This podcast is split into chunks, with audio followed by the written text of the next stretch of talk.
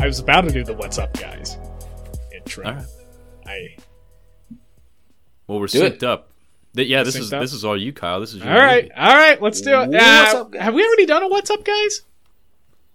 I Have did, but I don't kept it think it. yeah, I don't think it made the cut. All right, I don't let's even get remember what episode that was for either. All right, hold up. I'm gonna do the. That was for episode four. If someone could narrate the pictures that are happening for the listeners. The, uh, Kyle's spinning in his chair. He's he's looking at his desk. He turns What's up, guys? Uh, welcome to Kino Clash episode six. Yeah, Yeah, this Wait, wait, is six. episode Kyle, six. can I give it a shot? Kyle, Kyle, can I give it a shot? Oh yeah, go ahead. Go ahead. Go ahead.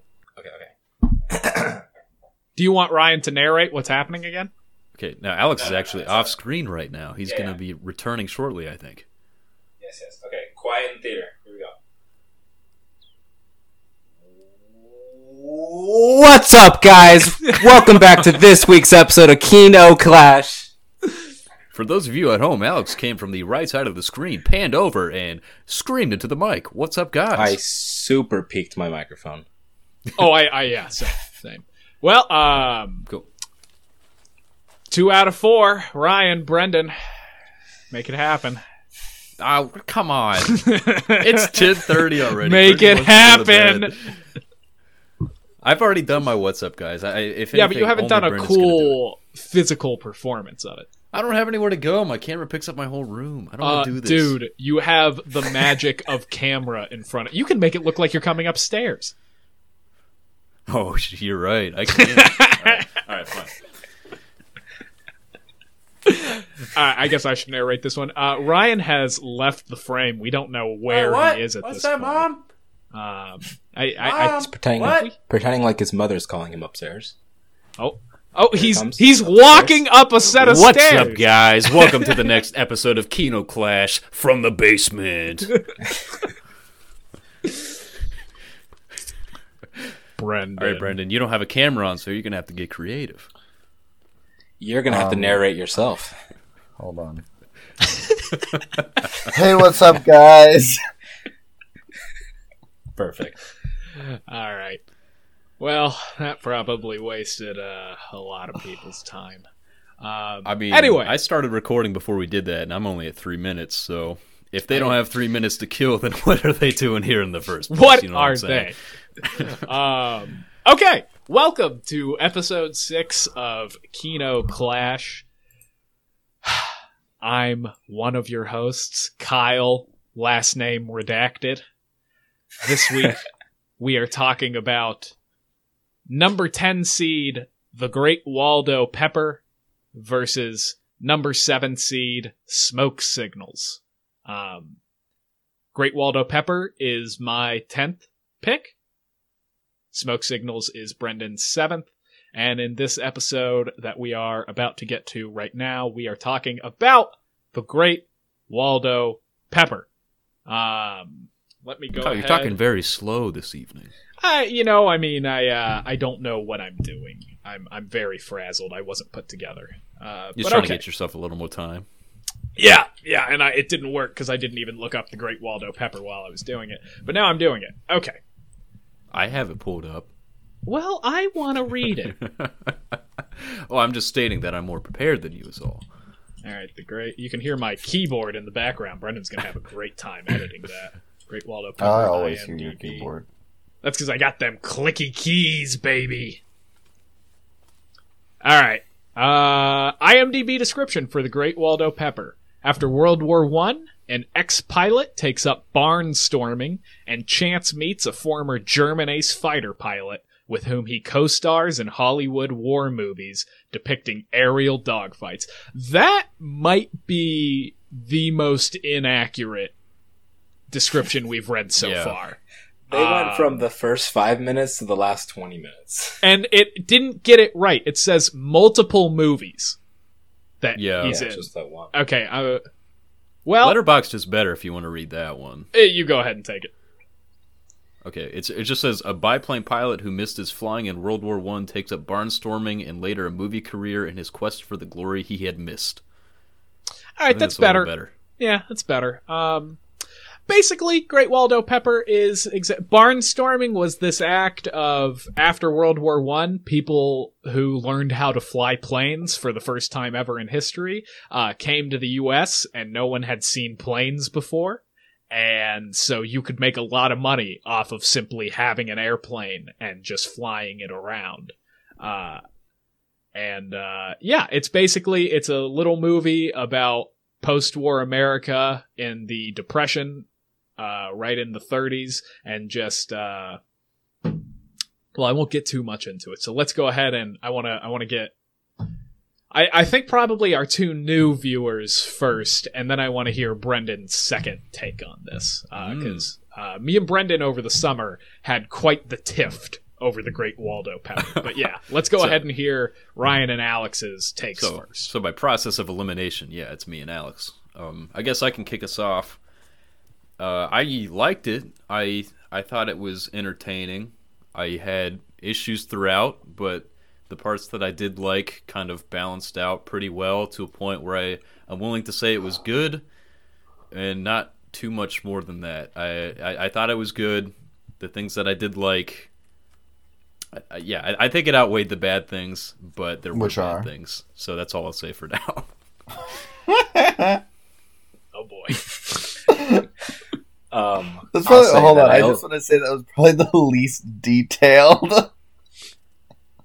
Well, I'm about to go along the same lines. Um, I'll also say that that I liked it. Um, really, nothing that I particularly dislike. Actually, that's not true. I did not like the ending. Um, I don't like at all how it how it wrapped up. But everything else leading up to it, it was a lot of fun. Um, Robert Redford was pretty great. Walter Pepper, very entertaining. The dog fights and all the the plane sequences sequences, super cool to watch. Uh, I loved how like I mean, it was all done for real. So I just thought that was super, super cool to see, and the kind of uh, stunts they would do on that. Um, yeah, no, it was a good movie. I liked it. Let's get the uh, the the the dislike Hot out of the way first. Kyle, you go last. So, so Brendan, Okay. go ahead. I don't know why the the assumption is I didn't like this. Movie. yeah, no, I, I, I- didn't. I never said you disliked it. I said we had a tiff.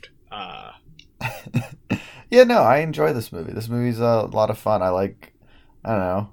There's a lot of um, there's a lot of charm to it, uh, in a in a much more grounded way than something like uh, the Rocketeer has charm. You know, like even the opening where it's like him messing around with the other pilot and you know like having the kid go get him gas and, and all that stuff it's kind of charming. Like the whole movie is very charming, and I, to me at least, I think that as the movie like as the movie continues on, the tone kind of starts shifting and going all over the place and getting really wild. Like there's some some just genuinely like kind of horrifying stuff in this movie Yeah. that I, this movie's rated PG. yeah, but like there's like stuff towards the end of the movie that's just like not what you sign up for in the first, you know, hour. Yeah, So that stuff kind of uh shakes me when when I watch this movie. Um, but I still, you know, I still like it. I think Robert Redford's great and I think all the actors are are great. It's it's always good to see Margaret Kidder in something. America's Lois Lane, you know. uh, All right. All right. Yeah. I'll. Uh, so I. Uh, we've pushed this recording back quite a bit. Um, I had the opportunity to watch it Tuesday, but I wanted to watch the World Series finale instead. Um, and just in general, watch I'd watch this movie. What'd you say? You don't watch baseball? I got into it last year. Oh, interesting. Yeah. Also, Alex, you might want to Fair get a weather little fan. closer to your mic. My input volume's really, really low. I mean, yeah, do do what you gotta do to figure that out. But you're a little quiet for me, anyhow. Um, Told you to turn it up. okay. All the way. Anyhow, sorry. That was to say I was really kind of like putting off watching this because I'd watched it recently and kind of similar like with Donnie Darko for Ryan probably. This was one of those I was like I like this movie a lot, but uh, I'd for it, it definitely like coming back to it. I was like, eh, you know, there are definitely parts I I'm not looking forward to again. Uh, but I turned it on, and the opening sequence to this movie might be my favorite of any movie, and it just got me right back into it immediately. Of you immediate, it, it sets up everything you need to know about the time period in the first five minutes. Uh, there's a little boy who has a dog, and he's by a creek, and he hears an airplane, and he loses his mind, and he has to go hunt for the airplane. He's like, "Where the heck is this airplane?" Uh, the Great Waldo Pepper lands, and the first words out of his mouth are, "Hello, good people." Um, and then it's just this this sequence of Waldo Pepper taking people up in his airplane, uh, which is just perfectly complemented by the Harry Mancini score. I don't think there is a more whimsical score I am aware of. Like any time the music is playing, I'm like, yeah, this makes me feel like I'm on a magic carpet ride. Like it's just it it screams just aviation. Um and yeah, no, I I I'm literally just smiling like a goofball at the first five minutes because it is. I, I Brendan hit the he- nail on the head, and we talked about this in the Rocketeer as well. This era of doing things is just charming to me. Uh, it is, and everything about this movie is charming. Uh, where we got into a tiff over the summer, or at least one aspect of it, and I do see where I was wrong in this. Uh, a little bit of background. I know I'm talking a lot.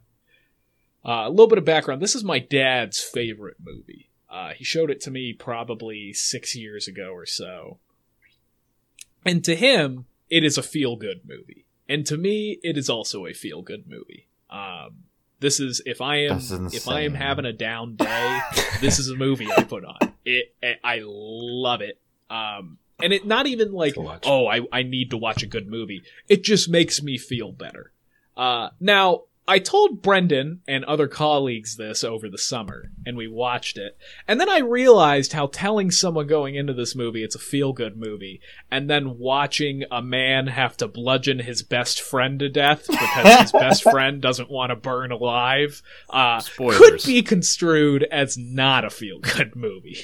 But I'll leave that up to the I, listener. I mean, I mean, Kyle, I would say that watching a movie where someone.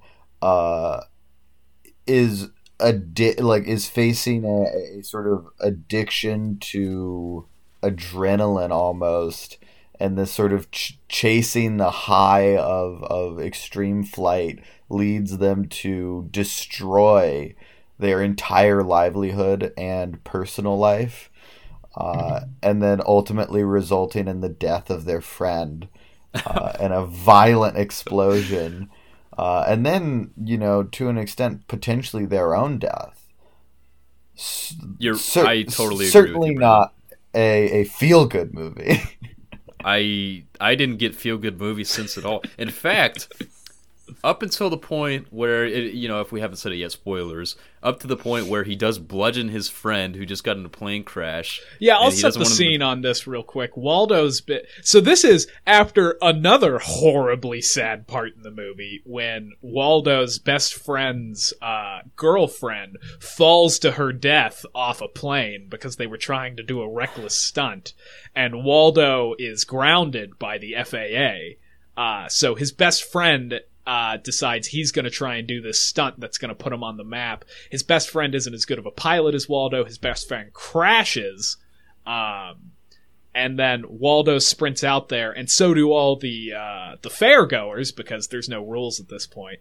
Uh, Wal- his friend's still alive after this plane crash. Waldo goes out there, he's trying to save his friend. All these people go out there, and they're fucking useless, and they're smoking cigarettes. Um, and then the friend goes, Waldo, they're smoking. Tell them to go away. Um, and then one of the cigarette ashes hits the ground where there's now a bunch of gasoline, and the friend gets lit on fire, and in his last moments is screaming to his best friend, Waldo, don't let me burn, don't let me burn, in which case Waldo picks up a 2x4 and bashes his best friend's head in. Just to, just to set the scene, cause I, this is one of my favorite scenes in all of movies. So I really And I watch this and I go, ah, my bad day is over. yeah. No, I was watching up interrupt, and Go ahead. up until this point, and quite frankly, if the movie would have ended at that point, I would have been happier. And watching up until that point, I was actually getting kind of Uncut Gems vibes in the fact that you're watching this flawed protagonist, and even though he's like clearly not any sort of uh, aspirational figure, you're still kind of rooting for him. Like he takes the pilot's wheels off his plane and basically just forces him to crash. And so you're watching him, and it's like, uh, well, you know what? He's not the nicest guy, but at least he's he's motivated and he's getting what he wants. And so it was funny to watch that. And he was a charming guy, even if he was a liar, even if he was kind of manipulating people. even if And you, if, the- even if he had stolen valor. Yeah, exactly. like I, I thought his character was really, really interesting. And then I was on board with that, and like I said, it was much like Uncut Gems with Adam Sandler being just like totally kind of like irredeemable, but you're still rooting for him. It was the same thing. I I was rooting for him despite the fact that he was clearly a very uh, not Disturbed. great fella. Yeah. and so for that fact alone, I wouldn't say it's a feel good movie. I think that pretty much instantly disqualifies it. But at any rate, I pretty much lost faith in him after he flew a plane into a crowd of people in a manic storm. And from Yeah. that point, Okay, I- this is interesting because this is something Brendan picked up too, and I am hundred and fifty percent behind Waldo in this moment of the movie. He already killed his friend. Why does he need to fly a plane at bystanders who didn't even know any better? Because He's they're doing it out just sitting anger. there watching his friend burn to death. But Yeah, he's already so- dead. I I understand. So I understand that he's flying the plane to try and clear the bystanders out of the area. They're already Um, dead though. or he's the guy's Well, already dead. well, no, because like the I think doesn't the plane explode or, or there's a risk that there's a that there could be further. No, It doesn't No, explode not. at all. He just flies it at him in a fit of rage. It's like Yeah, he I mean, totally loses all I could- relatability in that moment. I. I, I I remember I remember Kyle and I up very late screaming about this movie. I remember one of the things is that that that Kyle was saying at least was that he was trying to clear the bystanders away from the uh, away from the crash. Um, and I said, "Well, there's about a thousand ways you could do that. That's okay, not no, flying a plane." Yeah. though. I- that sounds like probably more of a Christian argument because I, I don't. He's not doing it for their safety at all. He's doing it because they're he's he's throwing they're- a hissy fit. no, No, I uh, for see- sure buy that. Oh, he's I for throwing it sure. Yeah. buy him sure. Flying it into the crowd because a they caused his friend to burn technically with the the cigarette ashes, and he's just so overcome with sadness and anger, like. And the only way, and the, the thing he knows how to do best is fly a plane, and so he's going to use it as a weapon. He's gonna kamikaze their asses. And he wasn't purposely trying to hit anybody; he was just Well, he scaring was them. he was especially trying not to hit people. He was just trying to scare the shit out of them and get them away. Yeah, it just So I for it- sure buy it. I it I did not buy. it. I just thought it made no sense, and yeah, it totally lost all relatability. Like a character can be flawed without flying an airplane into a crowd of people. See, yeah, I, I, I after he already killed somebody. I completely bought that scene, hundred percent. Like I bought that he would do that, but that's because I, to me, that entire movie is watching someone.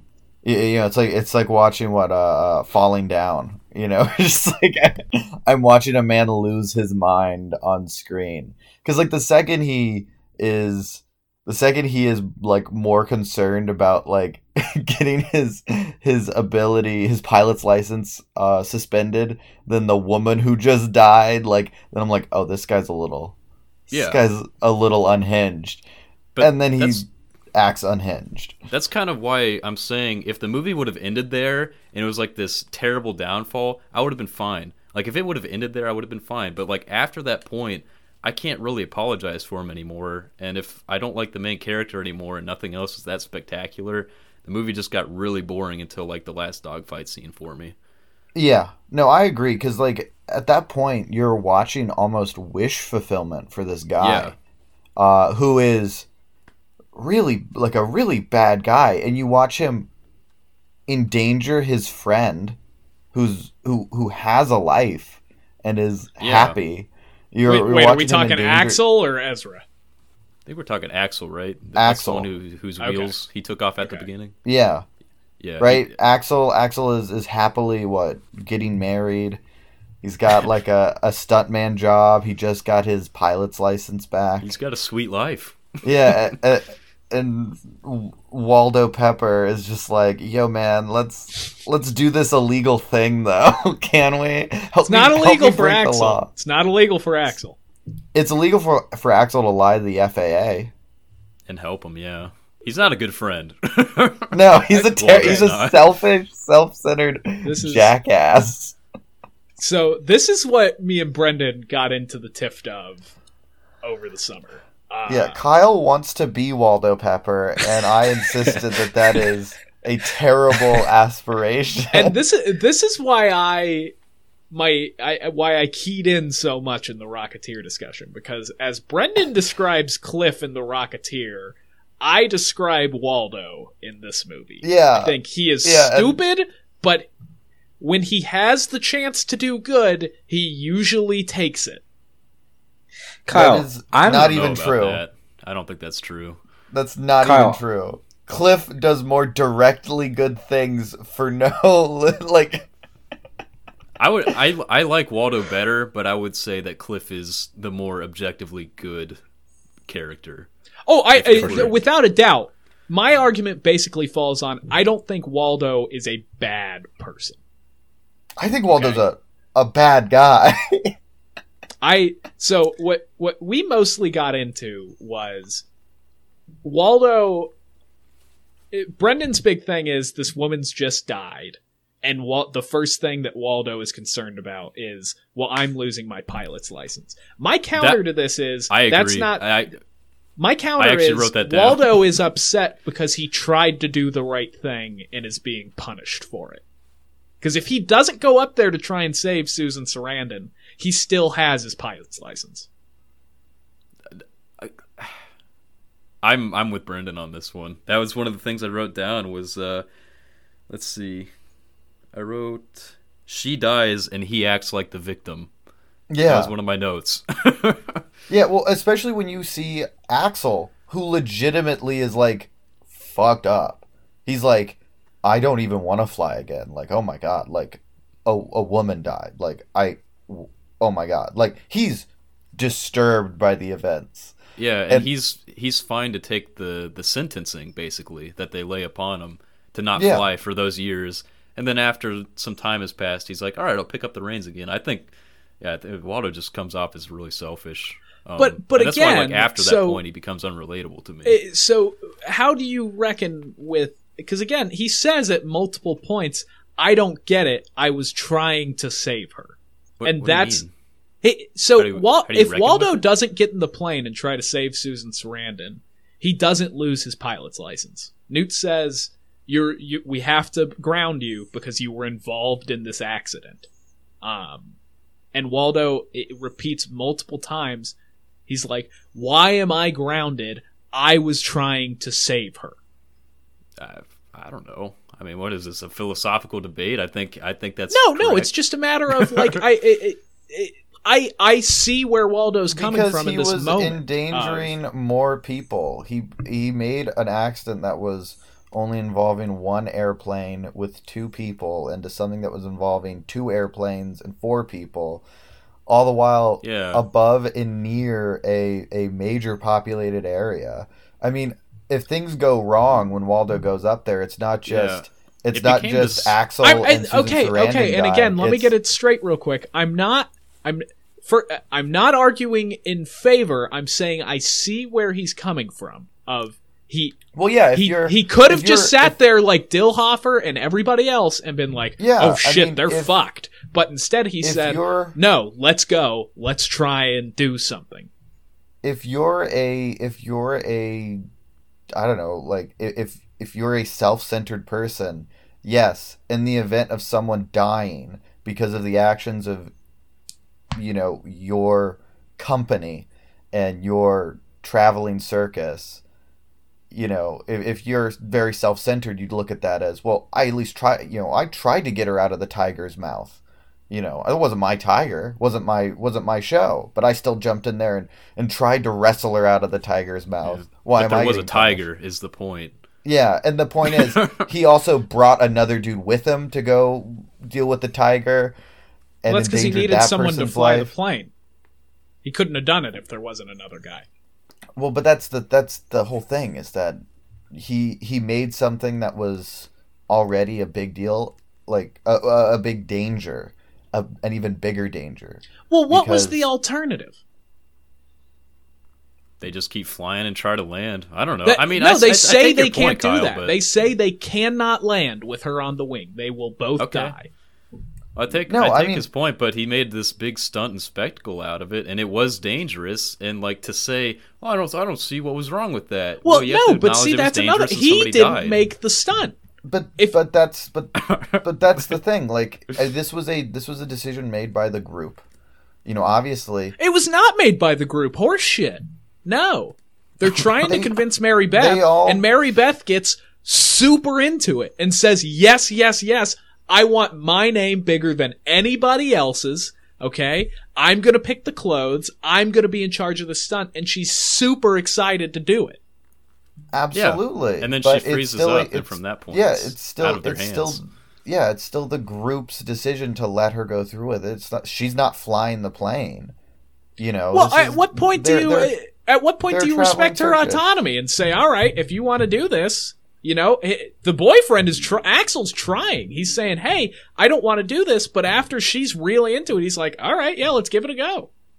Once again, if my i- i- if my toddler really wants to drive a car down the street, I just because they're real jazzed about it doesn't. mean I Brendan give thinks them women have the mental equivalency of toddlers. This just No, in. I think- Brendan thinks I- women man. have the mental man. equivalency of toddlers. I I think that I think that w- just because somebody wants to do something dangerous and they have the they have these the confidence to do it doesn't mean that they should be allowed to do it and it doesn't mean that the group of people who are involved in this decision should let them do it. I mean there's like what eight people involved in the coordination of this stunt, you know, both on the ground and in the air uh, you know, it's not like Axel and and, and uh, Susan Sarandon are going up there without anybody else knowing. You know, they they they've definitely planned this and discussed this as a group, and they said, yeah, we want to advertise our circus this way. And the I- second they agreed to do that, they, as a company, took on the risks involved with that particular stunt. And Yeah. once Waldo and the other guy whose name I forget go up there and add more risk, they are be they were ta- they are taking a one plane maximum accident and making it potentially two planes. Brendan, the other option is they die. She dies. Only she. No, no, both. It- Well, no, or I mean- yeah, it's either she she just falls off the plane, or she kills both herself and Axel. Those are the other options How does she kill Axel? Because they say you can't land the plane with her on the wing; it'll Oh, okay. cartwheel. Well, see, kind of my standpoint is they've run into this situation, and no matter what you call it, it is an accident. Nobody mm-hmm. intended it. And if your first question is, well, why are you punishing me? And not recognizing that this is a freak accident and accidents have consequences. If your first thought is of yourself and why you're being punished for something that nobody can control, you're probably not looking at the whole situation in, in the perspective. And that's where I lose. That's where I lose relatability with Waldo. Is like, if this Yeah. happened, any normal person would be like, all right, maybe we need to take a step back, evaluate, and pick this up another time, like Axel does. Yeah, and like the the guy who's running the circus, he's told you can't do this anymore. I mean, he's not sitting there like he, obviously he wasn't up at any of the planes, but he's still being punished for the facilitation of this terribly dangerous stunt and the allow and allowing it to continue. It's it's fine that you think he's justified, Kyle. It's just that we don't think he's. Uh, we just think it's kind of a not totally. I- and uh, so I, I don't think thing. he's justified. Okay, I'm just saying I don't think it's for me. I'm not sitting here and I'm like, oh, this guy. Like I, I can very clearly see the mindset that he gets to that point via. Absolutely, Yeah, I Kyle, can but too. that's but that's the difference is that if he if he took it like a champ and he was like I guess that's kind of a bad way to phrase it, but if he if he accepted like Axel did the overall like issues with what occurred and his culpability in that and he was like yeah you know this was a mistake i fully accept i'm a i accept the consequences for my actions. You know because the guy even says like yeah you know this is all messed up but like you were involved in this accident and we have to suspend you.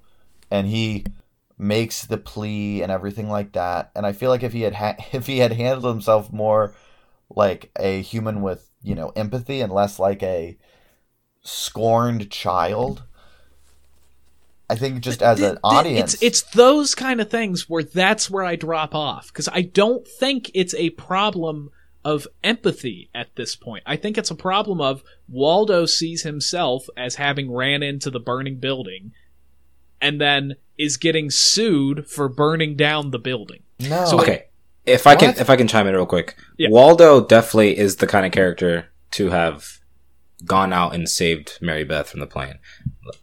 I think Ryan, you said that that was kind of stupid, but I I feel like that's definitely in character, and also probably one of the more responsible things to do in such a dangerous stunt is that Yeah. if you can help, brave. Yeah. definitely do that. And like that's all warranted. His response to then to the accident and and being grounded is very selfish and is very uh, victim victimizing himself because he knowing, you know, I wouldn't say he was responsible for her death. It was her not being able to reach out and fell off. Um but being told, "Hey, you all were involved in this dangerous stunt." you know, you all could have prevented the stunt, but you didn't. You put her in that situation, even though you tried to help, you couldn't save her. You all are partly responsible for this for this dangerous stunt.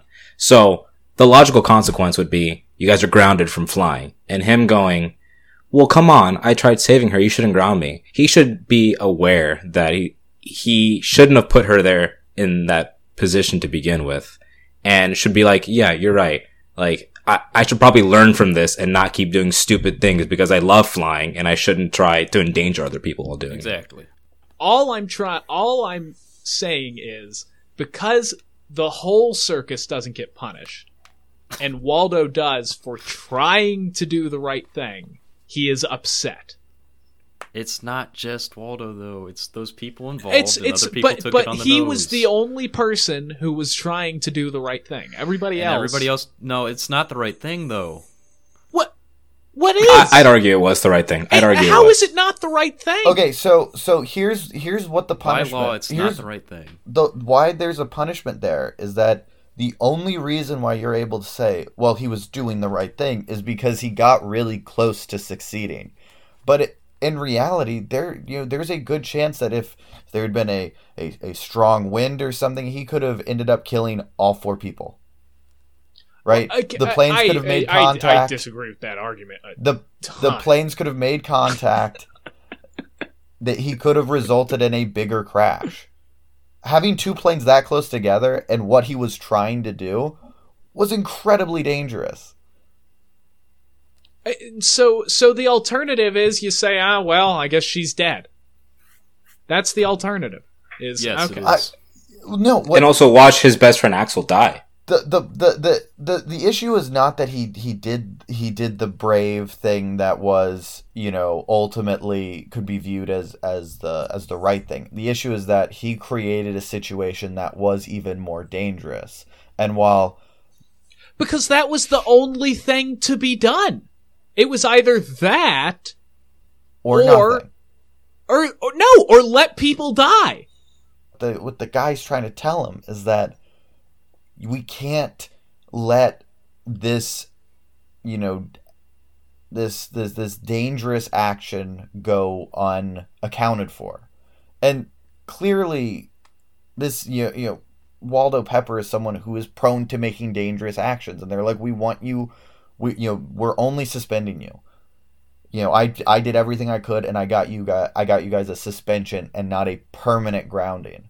Please take that for the blessing that it is, especially because it's only a year, and he and he's already complaining.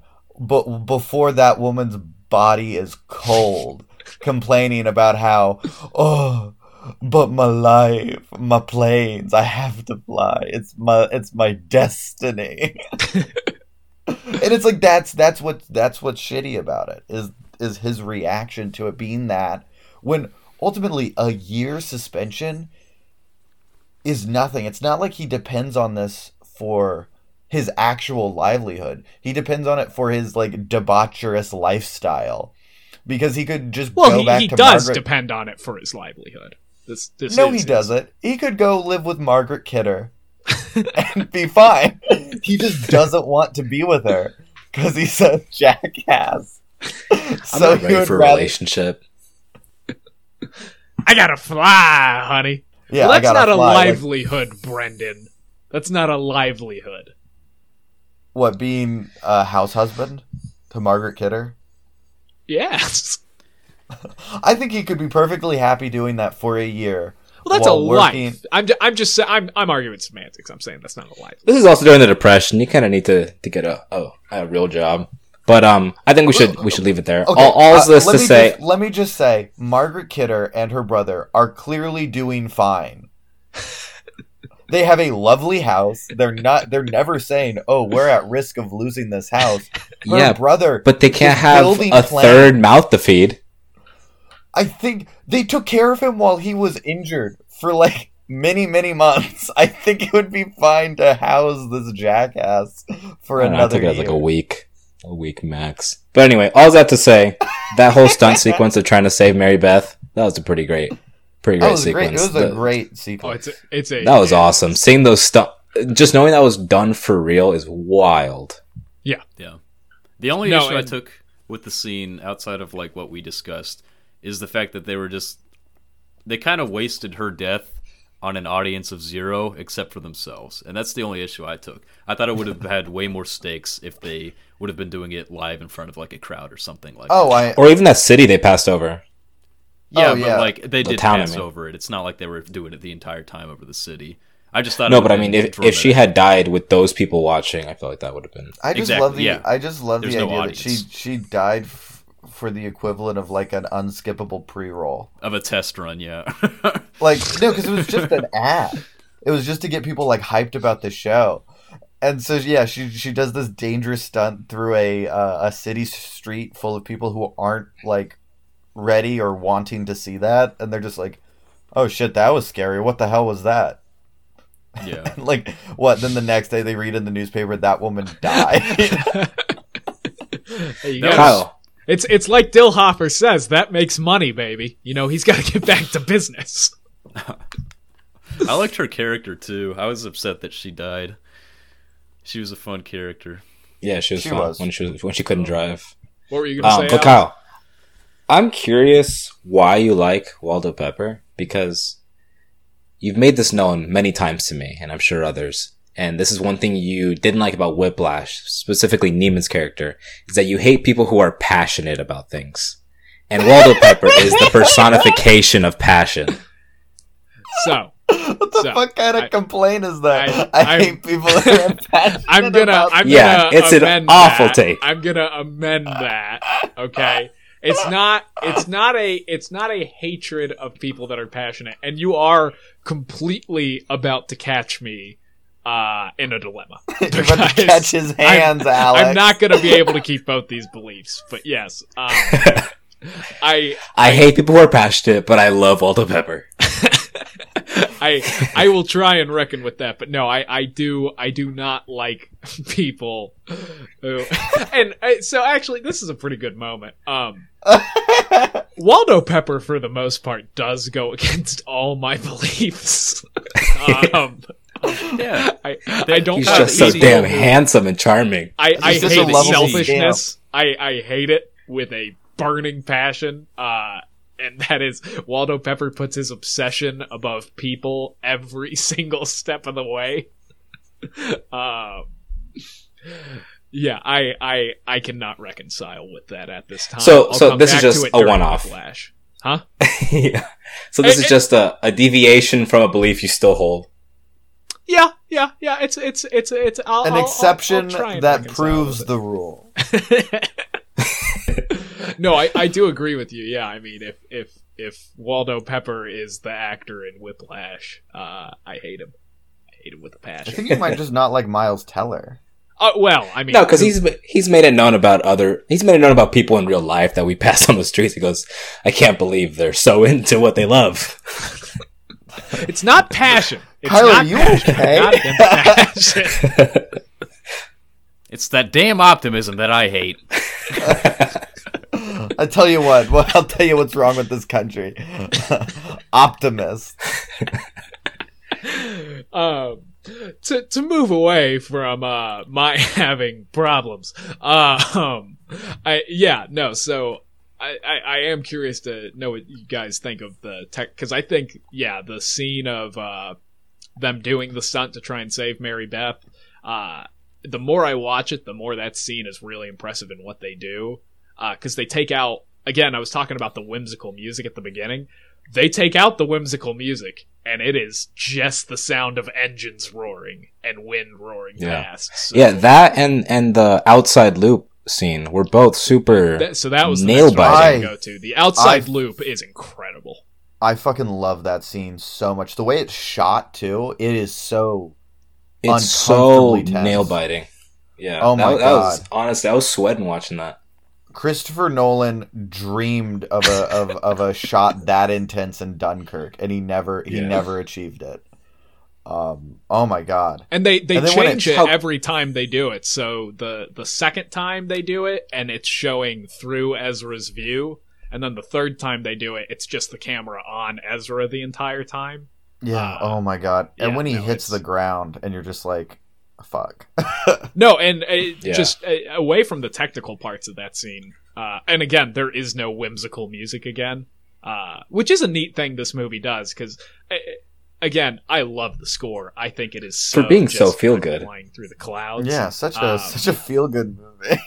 But no, whenever these Yeah, th- horribly those scenes- dark scenes are about to happen, they take out they they pull the flying carpet out from under you, and it's it's Yeah. like oh shit, aviation is fucking dangerous. Yeah, Uh, those scenes are the definition of of visceral. Yeah. You know, hey, headcanon conspiracy theory idea. You think that Waldo Pepper like had a full on mental break when he was flying the plane into people and he's and he's just in like a a, a, a, mental hospital for the rest of the movie and he's just imagining moving to California and like you know, Meeting freaking stuntman. the German. Yeah, and meeting the German that he he, he pretended Ernst that he fought. Um, because like that, I could that- definitely see. that feels like like th- when I rewatched the movie, I was like, this feels like a dream. This does not like, especially with the way the movie ends, with the just the the the the picture on the wall. It's like this feels like a fucking dream. This does not feel like something that really happened. Like the rest of the Or, movie like- is so grounded and like visceral at times, and then it's just this goofy scene between these two obsessed people. Yeah, so I want to talk about that ending because I did not like that ending at all. I thought the You did the, the constant or you didn't? referencing to the he did not. I mean, he did Okay. The the constant referencing to like the the salute or whatever. That's fine in the story of that battle, but then at the end when they're just flying next to each other and he gets a salute and then freaking Waldo Pepper gets a boner from it. I just thought that was so on the nose. And I mean, the boner well, so I, i'm curious, Alex. Yeah, I they didn't need a whole for zoom in. It- do you, do you, are and I, again, I mean, I don't mean this condescendingly because I only recently learned it. Uh, are you aware they die at the end? yeah, Okay, yeah. so How that's why I don't mind the salute. What'd you say, Ryan? How are you not aware of that? Uh, because I was young when I watched this movie and I didn't put it together. And they, they, they It show just his, ends with They show his Yeah, they- postcard with his time of death on it. Yeah, see, I didn't, I didn't know how to read. I guess. Oh, okay. Um, No, I like that because it was like a good send off to his character, and that was when his relatability came back.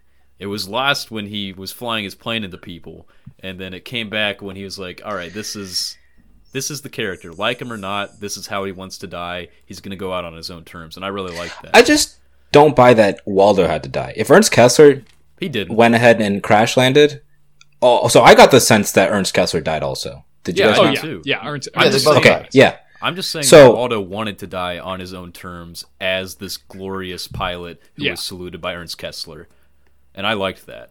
I thought that was a really nice ending to his arc. Yeah, I, I I think pretty spot on, Ryan, and that's why I'm. Do you think that there were uh, headlines in the uh, newspaper? Famous actor kills stuntman on set.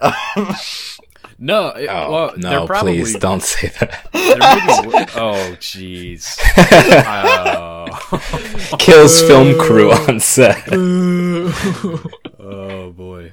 Um, no, because it was it was the point. Is that after- Brendan's cut Kino moment? that Find is out. probably my cut one. Ah, we can leave that in. We didn't name any names. It's fine. Alec Baldwin. Oh, God. all right. Um, no, but like the the stretch of the movie up until the dogfight, I would. That was the point where I just stopped caring because like the beginning of the movie until the bad plane crash on the outside loop, that was like a really interesting character study of this kind of like morally unsound pilot who's like just seeking glory, and then he just goes off the rails. And I'm like, all right, I lost him. And then the movie just kind of gets boring until the dogfight when he's like reigniting his passion and he realizes, all right, yeah, I'm gonna go out on my own terms. Like, yeah. The the the second act was very very weak for me, and uh, there was really nothing that I clung on to at all in that part. to me it really like the movie struggles um because it constantly has to give waldo things for him to lose. Because he's constantly trading everything in his life for opportunities to fly or opportunities to like give into his obsession. So the movie has to keep giving him things. But the problem is the more the movie goes on he should have less but he somehow doesn't you know like even after he gets his license suspended and all these things he then just has a really like chill job in california as a stuntman and he's like having a good time. You know because the movie has to constantly reset the status quo so that way he can fuck up his life again. Um, I, I I don't know if I agree that he's having a good time in California. no he's not having a good time. He's he's absolutely tortured because he can't fly he feels completely unfulfilled I think But it's what I more mean- than that. They show how shitty the work is.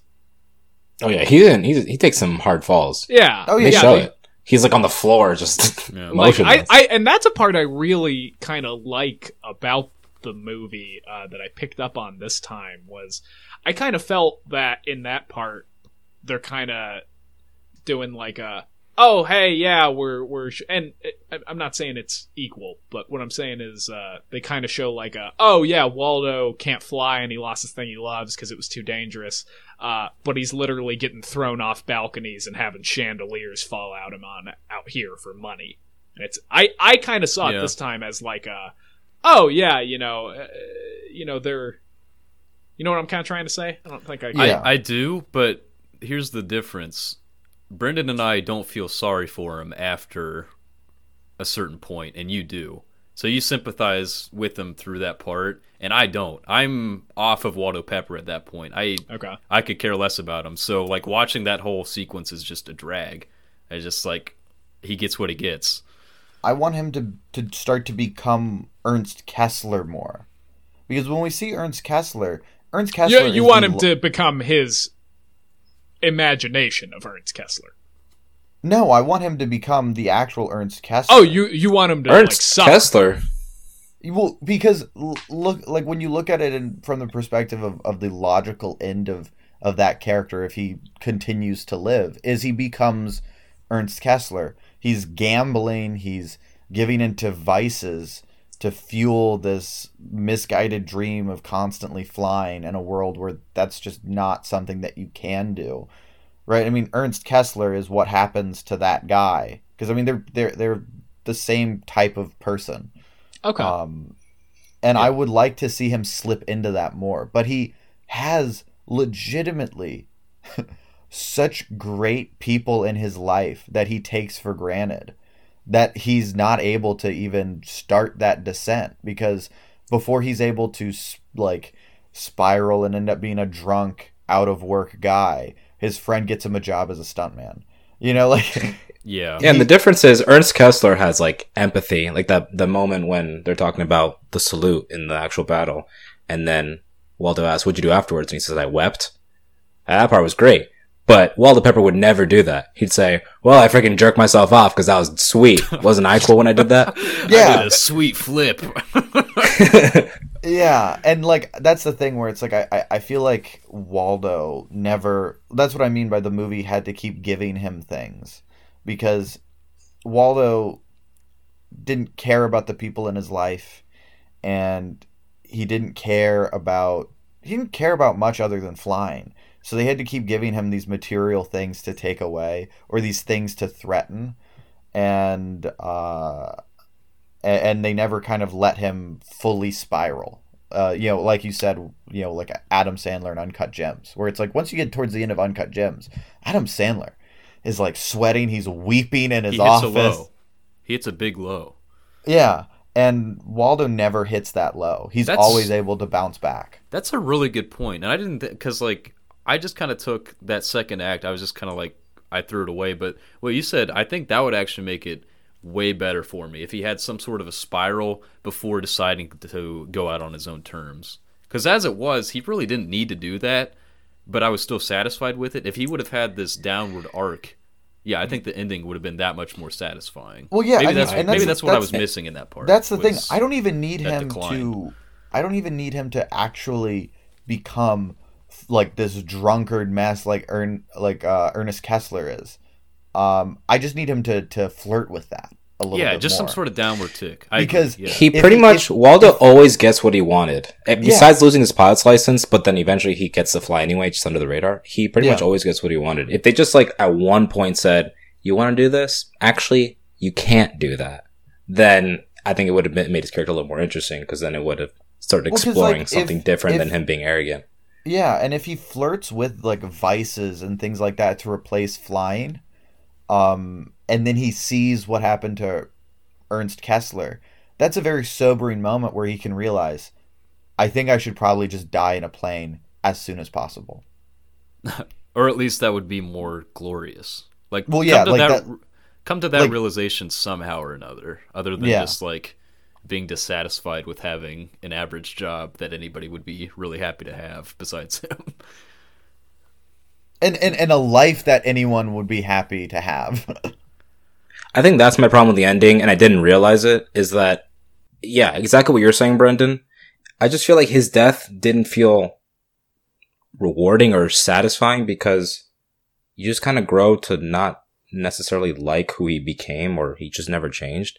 But exactly what you're saying now, like his death would have been more satisfying if he at least realized any of the wrongs he'd made and learned something out of his obsession with flying and how detrimental that could be to others or himself. Yeah. I think we just wrote a good second act. I don't know, Kyle. Kyle, what do you think? Do you because you said you like the second act? I, I I do. Um, I yeah I. We're calling the second act everything. Pretty much Uh, post outside, post loop outside loop. crash. It was a long Um, first act, but I think that is. so I I agree act, with yeah. every. I I think yeah, you guys have just written a good movie. I don't disagree. Uh, but I also don't think this was bad. Um, and I I even enjoy it. Um, I can definitely see where you're coming from, especially if you guys are out on Waldo at that point. Because again, I I completely understand. Of oh well, now it's just this guy you don't like fucking around for you know a half hour.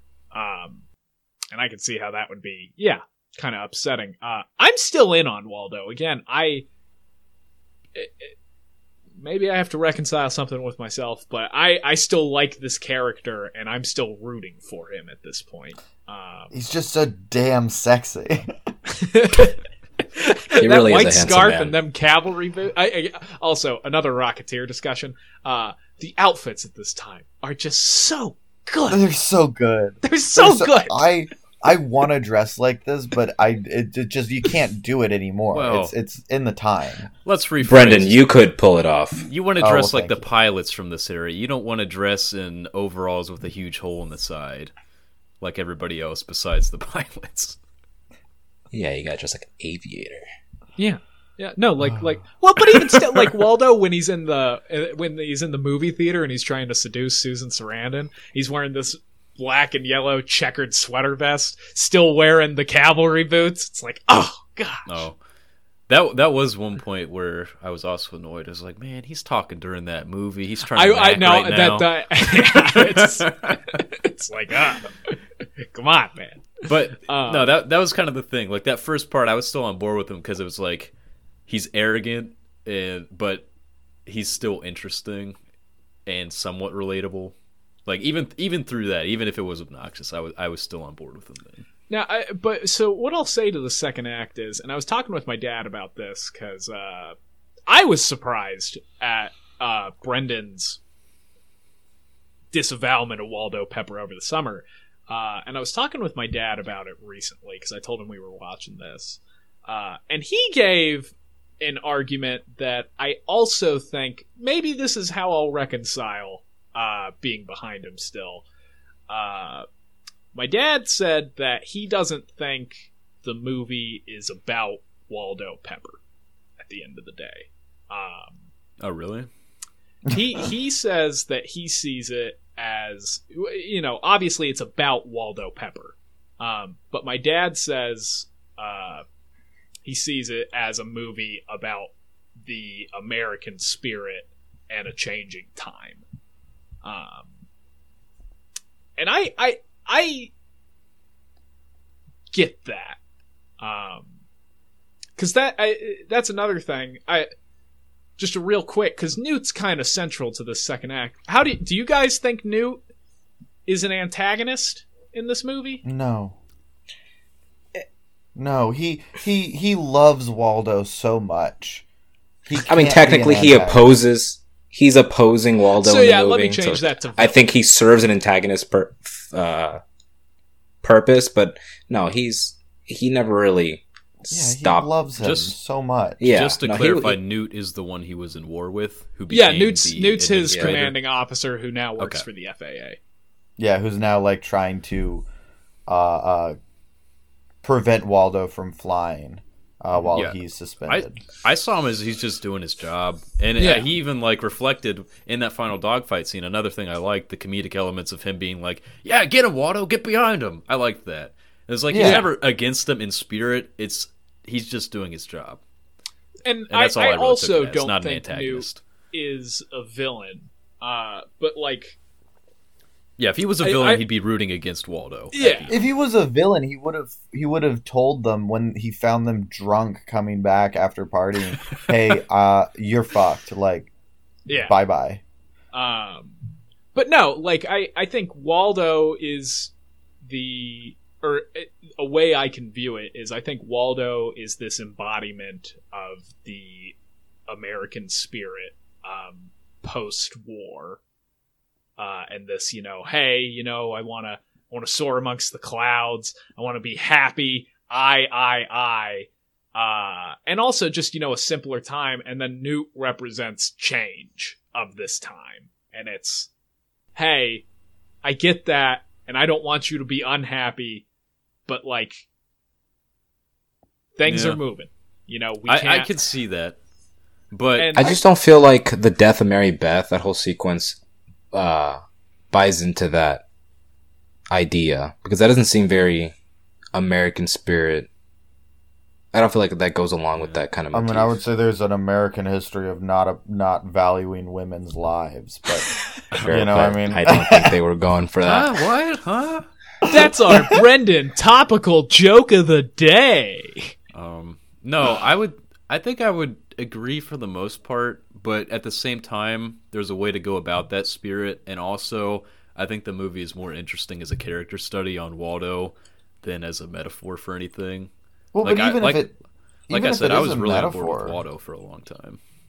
Well, and even if it is a metaphor, like for the metaphor to make any amount of sense, you have to then acknowledge that this this dream and this spirit is a dangerous force. Well, and, and I think that's what the reined in. movie does does get to. And again, I'm I'm not hundred percent in on this. I just think it is a neat way to look at it. Oh, Um, oh, but I think the absolutely. movie And I- and I does would get say- to that at the end of, yeah, no, that the American spirit loses, or this this recklessness loses, and now it's time. But that's what I mean, where it's like, I I think that, but once again, you can't, you even if you look at it like that, you can't say like, I think Waldo Pepper is a great guy. Like, you know, you don't even even if you look at it through that lens. Obviously, this is a movie that then is being very critical of, you know, this this spirit that that that emerged again, just put. I don't think Waldo Pepper is a great guy. I just don't think he's a bad guy. But that's what I mean. I think the movie is saying clearly through his actions that he is a bad guy. I mean, unless we're not supposed to take this serial manipulator and addict as a bad guy.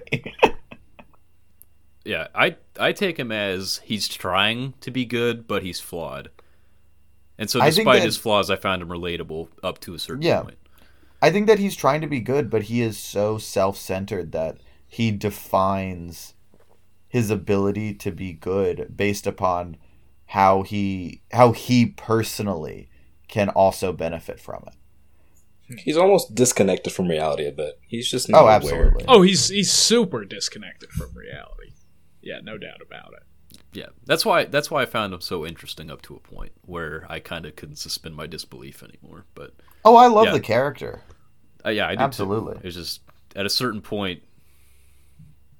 Yeah, I, I think it, we beat it to death. We know we all know the point where it lost me, but Yeah. you know that's just that's my own taste. Um, I will say in Do you want to get into like, final thoughts? um, Oh, sorry. Continue what you were saying. I didn't mean to cut you I'm- off. I get well. No, you say that. I guess what I'm about to say pretty much is my final thoughts. So I'm fine if you guys are. Yeah, I'm good. Well, I I, I was wondering because Ryan, you said was was that basically the only thing you disliked, or were there other things? Because I think I- from the vibes, you disliked this movie more than anyone. Maybe I just didn't think anything was really exceptional except for the stunts, like the flying scenes and the character study aspects at the beginning that I felt were my favorite parts, and the ending. So I got to a certain point and I was like, I actually am really digging this movie. Like the acting's not great. It's not shot like anyway spectacularly. The music was really good, but I also didn't think there was enough of it. Um, and so it was like for the most part, I just thought it was like good throughout. And the fact that they did their own stunts and everything, I was like, wow, this is this is actually really cool. This is really great. And then at a certain point, basically when we get to the second act, I'm just like, I'm just not in it anymore. So it lost me for long enough that I'm just like, yeah, it's it's good, but I think it has enough issues that I don't think it's anything spectacular. It really didn't catch my eye outside of the stunts, um, and that's that's like my main takeaway. I really like the stunts. I think that's probably the most endearing and cool part about the movie. Okay. I guess yeah, probably now. So yeah, wanted to go I mean, I, I think that's I don't pretty know much if that what I was your final thoughts, but yeah. Well, no, that's pretty much what I was gonna say, and I, I think that about sums it up. Like, I I think it's good, but just good. Like, I don't think it does anything really exceptional except for the stunts. The stunts were pretty impressive. Um, I can't believe they actually committed to like doing all that. I think it's really Oh, it's impressive, gorgeous. and it's kind of a marvel of the '70s in that regard. So, Yeah, and I, I'm gonna echo pretty much everything Ryan said. I liked the movie, didn't love it. I think individually every scene. So I didn't think it was the third act was nearly as boring as you did, Ryan. I was pretty pretty into it throughout the whole movie. I think individually every scene had its own good, but collectively, um, yeah, the tone was a bit off with the the cheery music and the brutal deaths. Um, my biggest complaint is just the ending. I don't feel like it was satisfying or f- necessarily fitting for Waldo's character. Soup, I-, I loved it for Ernst Kessler, but for Waldo, I feel like he didn't deserve that send off. Um, but yeah, the biggest takeaway from this movie is I'm gonna remember those stunts for a while, and I'll probably continue to rewatch them because they are impressive as all hell. Um, but overall, it was it was a good movie. I, I Uh, I just didn't love it. before anybody else goes, I think there is something to be said about any movie doing something exceptional with filmmaking. Like if you see something and you're like, I can't get this in any other movie, that makes a movie special in of itself. So that's Speed Racer. I guess I guess we'll see. But that's like one thing I took away from it is like I've never really seen a movie like this where the filmmakers themselves are putting their lives on the line doing these stunts for the sake of entertainment. So I, I thought that was cool. But So, yeah, super commendable. go on ahead, Kyle and Brendan. Uh, I, I'll go next since this wasn't my movie pick. Uh, yeah, I, I I love this movie. I think this movie's great. I, I think that uh, over the summer, Kyle might have uh, thought that I didn't like this movie because we got we, we got we got into it. we, we we got into one of those sweating arguments about this movie. Um, but Did Kyle have to pull out a whiteboard? no, Kyle. It was it was just it, we were in like almost complete darkness. Um, many people wanted to go to bed, but Kyle kept asking them their opinions. It was very fun. Um, Kyle, I haven't even seen the movie. Stop asking me. but uh, yeah, no, I, I, I really love this movie. I love this this era of of time to explore in a movie. I I really like the performances. They're not great performances, but I love them. I think that they're very um, uh, they're just very like indicative of the time period that they're trying to invoke. And I think Robert Redford gives this really nuanced performance while still adhering to that like very over the top style of acting that the whole movie's kind of shooting for because there are so many moments where you're like seeing the the gears turn behind uh, Waldo Pepper's you know eyes where he's like thinking about how he's going to manipulate people into getting what he wants and I think that's really interesting, especially in the context of a movie that's going for the aesthetic that it is going for. And I appreciate that in the moments of high tension, it breaks that aesthetic. Like, you know, the um, the uh, outside loop is shot incredibly different than anything else in the movie. Like, it's it feels like a modern shot almost uh, when you're watching Ezra like fly it. It it feels incredibly like different and scary because it's so different. And there's just a lot of shots in this movie that I feel push the boundary and push the envelope, especially for a 1970s film, um, in a very enjoyable way. Yeah, like Ryan said, there's stuff in this movie that I can't imagine ever getting to see something close to uh, in in movies today. Like you just couldn't do it. It's dangerous. You shouldn't do it. Um, but I'm so glad that a couple of crazy guys decided that they wanted to make this movie and shoot it for real um, because we get something truly special. Uh, score is great. Uh, I even like the the story of this. I like it as a as a as a cautionary tale about obsession and addiction. Um, I just think it doesn't necessarily stick that landing at the end. But I, I, I, I never feel like I've wasted my time watching this movie. That was that was an incredibly wonderful little uh, summary, Brendan. Uh, I, I appreciate it. Uh, Thank you. so one thing before I begin, uh, I'm going to put myself on a new ledge. And back to Alex's, I hate passionate people. Because I was just reflecting on this while Brendan was summing up there. I'm I'm I'm changing it. My amendment is because I was thinking about it. Because all right, I'm gonna stop rambling. A little bit of backstory. Uh, it was interesting when we watched this movie over the summer because we watched The Prestige like a couple days before. Uh, and both movies are about obsession. Um, and so I'm thinking about it, and I'm like, eh, you know, I don't really, I don't dislike the people in the Prestige either. Um, so I'm amending my Whiplash comments to I hate prideful people, and I feel like that sticks better. Um, but we can save that for Whiplash. Waldo's for sure prideful. I was Yeah, why? say. Waldo's exceptionally prideful. I don't think we have time to do this, everybody. In fact, but I Neiman's not prideful. Yeah, Neiman's like a little word. All right, all right. Let's put a pin Further in it. revisions are needed. We'll put a pin in it for Whiplash. because I feel solid about it. But uh, all right, we can maybe even cut that. Who cares? Um, so yeah, What'd you think I, of the movie? this is thank you great waldo pepper um this again i put this at 10th on my list and i feel incredibly solid in doing that um again just watching this movie i i for me it, maybe it's a feel good movie because it makes me think of childhood i don't know I, I i just think everything about this movie is just I don't know, there's no better way to say it for me than just nice. Um like I, I, I won't I won't beat a dead horse. Um I've already said it's charming. Uh, The scene where he has to bludgeon his friend, I think is Charming. just it's I, I, I, I love it. It's uh, nice. It just it makes me want to curl up with a hot mug of cocoa. Um, Th- That's what I do when I watch Of Mice and Men. Like, I, I feel you. I feel you. uh, I and I, it's interesting because I again, I think if I watched this at the same time you guys did, I would agree with all of you hundred percent. Which probably means I'm not being rational at the end of the day. Maybe have a But- little nostalgia. But that's fine. Huh? Nostalgia's no. fine. I, I, I yeah, it's, it's I had it with Ratatouille. Brendan had it with The Rocketeer. I think that's that's part of the enjoyment we have for those movies. I, yeah, that's that's probably a good way to put it. Uh, and I'll Well, yeah, I'll and you're you're in better shape than me at least because this is a legitimately great character study.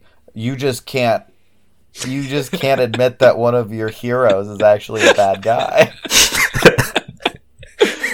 Uh, yeah, I'll, I'll just final final ending note. Uh, I think everything that uh, everyone else has said here sums this movie up perfectly. Uh, and if you, by any chance, are a fan of the 1930s or aviation or good filmmaking or things of that, so I I I think Go watch The Aviator. go watch Go The watch. Aviator. Go- Seventh seed coming soon. I Uh, was gonna say go watch Porco Rosso. go watch Yeah. uh, as the what is it as the wind rises uh, Uh, the wind rises. thank you thank you The- yeah i said this is going to be Did short your dad like that movie? oh he loved it Okay. yeah and he loved porco rosso too um I just love the idea of your dad watching anime. oh are you kidding me that's right up sam's alley in a that's uh that, that's Well, a bleep butterfly effect away from happening But he said, Uh, "Oh my goodness, that that pig is so kawaii." What a moe pig! uh, yeah, no, I love it. I I can't do anything more than that. I love this movie. I love that it's my tenth on my list. Uh, I don't regret it at all, and I'm very happy. So, and I'm ha- more than anything, I'm happy I've gotten to share this movie because No, I'm not happy a I lot saw of it. people know about it at all. yeah, that was one thing. Like reading reviews, the people who love this movie, they're all like, "Yeah, this is like so overlooked," and I think I would agree. Like this is a movie that I haven't really seen anything like. It's a little And, jump. Like the fact that it came out in the '70s and it has all these cool stunts and like Well, it's the, got- the, the got a story great beats felt ahead. Yeah, the story beats felt ahead of its time, and for for the most part. Um, and so yeah, I was like, I'm happy I watched it. Wasn't totally my cup of tea, but I definitely respect it. I didn't even touch on it actually. I, uh, there are also so many quotes in this movie that I just fucking love, and like I quote them with my dad all the time. Of uh, when, when at the very let me first burn. scene, huh? Don't let me burn. Oh, that's one we're always like, "Don't let me burn," and then he hits me. Um, I No, like the, the- part when uh, the when Waldo reveals himself and Kessler's like, "It's you! You're the Great Waldo Pepper." I love no, that I. I the the one that I quote all the time with him is it's when Axel and him first meet, and Axel goes, uh, "Hey, can you cont- can you prop me, son?" Uh, and Waldo goes, "Yeah." And he goes, Uh, I like you. You're you're a good loser. But but then again, you've probably had a lot of practice. There's I, I, every scene with Axel actually. I when he when he goes wing walking and his foot falls through and then he comes back on and he screams at Waldo. I I did didn't like it that." much. yeah, so yeah. That was good. All right. Yeah. Yeah. All right, cool. Well, I guess uh, that does it for the Great Waldo Pepper discussion. We're gonna move uh, be moving into what we have smoke, Smoke signals, signals. which I actually just watched about twenty minutes before we hopped on here. So, Ooh, boy. yeah, it's not gonna be fresh when we actually talk about it, but it's fresh right now. So, I don't know. We do you might talk about it. What tomorrow? yeah, I guess we maybe no. No, Cheesy I'm not Weezy, very out done of with it. here, baby. Wait, tomorrow's Friday. yeah, I'm I'm busy starting when I wake up tomorrow. Oh, okay. All right. Well, We'll cut all this garbage. Um, Yeah. No, no, keep it in. Let them know. we can. Uh, I'm going to South Carolina. I do Yeah, what? wanna say, I want. What? What do you do? Uh, what, what? What's up? I, I was just gonna say, after talking about this, I am far more excited for everybody to watch Good Time and for that discussion.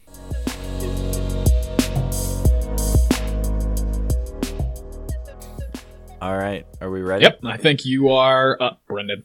Kick us off, I- Brendan. Kick us off. All right, and now we will be talking about smoke signals. Um, a what 1998. Uh, I think it's listed as a dramedy. Um, which I would feel comfortable. Me and Alex were talking about this at the at, at the beginning. What what were you saying? The poster says. So the, yeah, the poster has a tagline at the top that says "Celebrate the comedy that had audiences and critics cheering." And I was really confused at that because I would have never called this movie a comedy. Yeah, it. I mean, it is funny. Um, I mean, I wouldn't call a Marvel movie a comedy, but they're funny. I would say a Marvel movie is probably funnier, like on average, than this. Um, anyway, this is a, a movie that. Uh, hold on, let me actually pull up the Wikipedia. This is probably gonna crash my recording, but who who cares? Who gives a shit? Not me. This movie is about Arnold, who rescued Thomas from a fire when he was a child. Thomas thinks of Arnold as a hero, while Arnold's son, Victor, resents his father's alcoholism, violence, and abandonment of his family. Uneasy rivals and friends, Thomas and Victor spend their days killing time on a reservation in Idaho and arguing about their cultural identities. When Arnold dies, the duo set out on a cross country journey to Phoenix to retrieve Arnold's ashes. So once again, a great comedy we've got here, right? Just sounds fucking full of laughs the whole way through, huh? This is as much of a Um, comedy actually- as uh, Waldo Pepper was a feel-good movie. yeah, exactly. I don't know. I, I definitely. But you know what? This movie is funny. Like I would say that there's a lot of moments that are funny in it. Um, it's just the the the artifice of the like the the sort of overall narrative is very just Yeah. depressing. I was gonna say I took it as a, a comedy. That's what I, I was saying to Alex. It's like like- I could see how What you am I could missing? take this as a comedy. I It's it it has humor in it. It's just using humor to deal with a very heavy subject. yeah. The only I joke I in can think of right now is the ta- the Lone Ranger and Tonto joke. That's the only joke I can think of. I mean, there were jokes throughout. It was just a totally new genre that I was unaware of, which was Indian humor.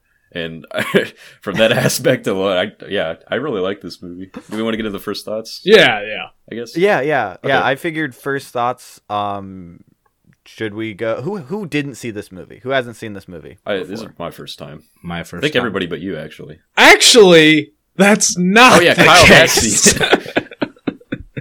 I guess I'll. I guess I'll take Uh, it so- from there. Uh, yeah, So yeah, yeah. Kyle, you you start off. I thought I hadn't seen this movie, but then I was 10 minutes into watching it and was very uncomfortable with deja vu and called Brendan and said, I think I have seen this movie in school somewhere. Uh, I don't know if I finished it, but I did predict the ending scene. I was like, yeah, I have this very vivid memory of the two of them on the side of the road, and the truck is off to the side, and it's the L truck. It was ten minutes in the movie before it, so like, yeah, I I had seen this movie. I didn't remember a single thing about it, but I got a lot of deja vu while I was watching it, and it was it was strange. It was a strange and surreal experience. Um, but uh, on this watch, uh, I suppose uh, my thoughts were kind of eh.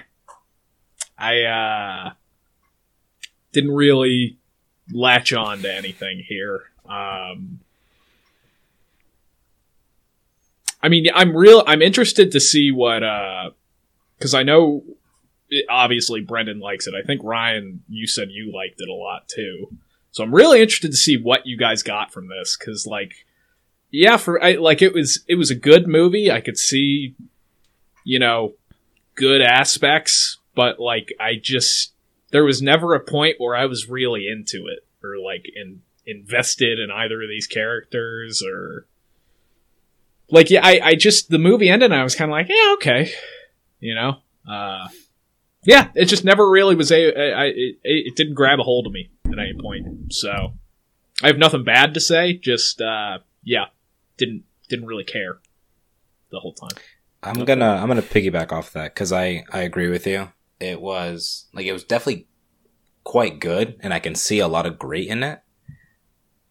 But it just didn't. Yeah, I didn't have that that grasp on me. Um, I was entertained throughout, and I liked all the characters. I liked everything I saw, but I wasn't just too just invested into it. Um, yeah, I, I'll pass it off to Ryan because there's not much more to say beyond that. and I I feel like I got a lot out of this movie. Um, on the other end of that spectrum, I Thank really you. I really enjoy movies that show you a slice of life that you would never see otherwise. And the, the sheer existence of this movie, I think, is really impressive just because the entire cast, they're all Native Americans.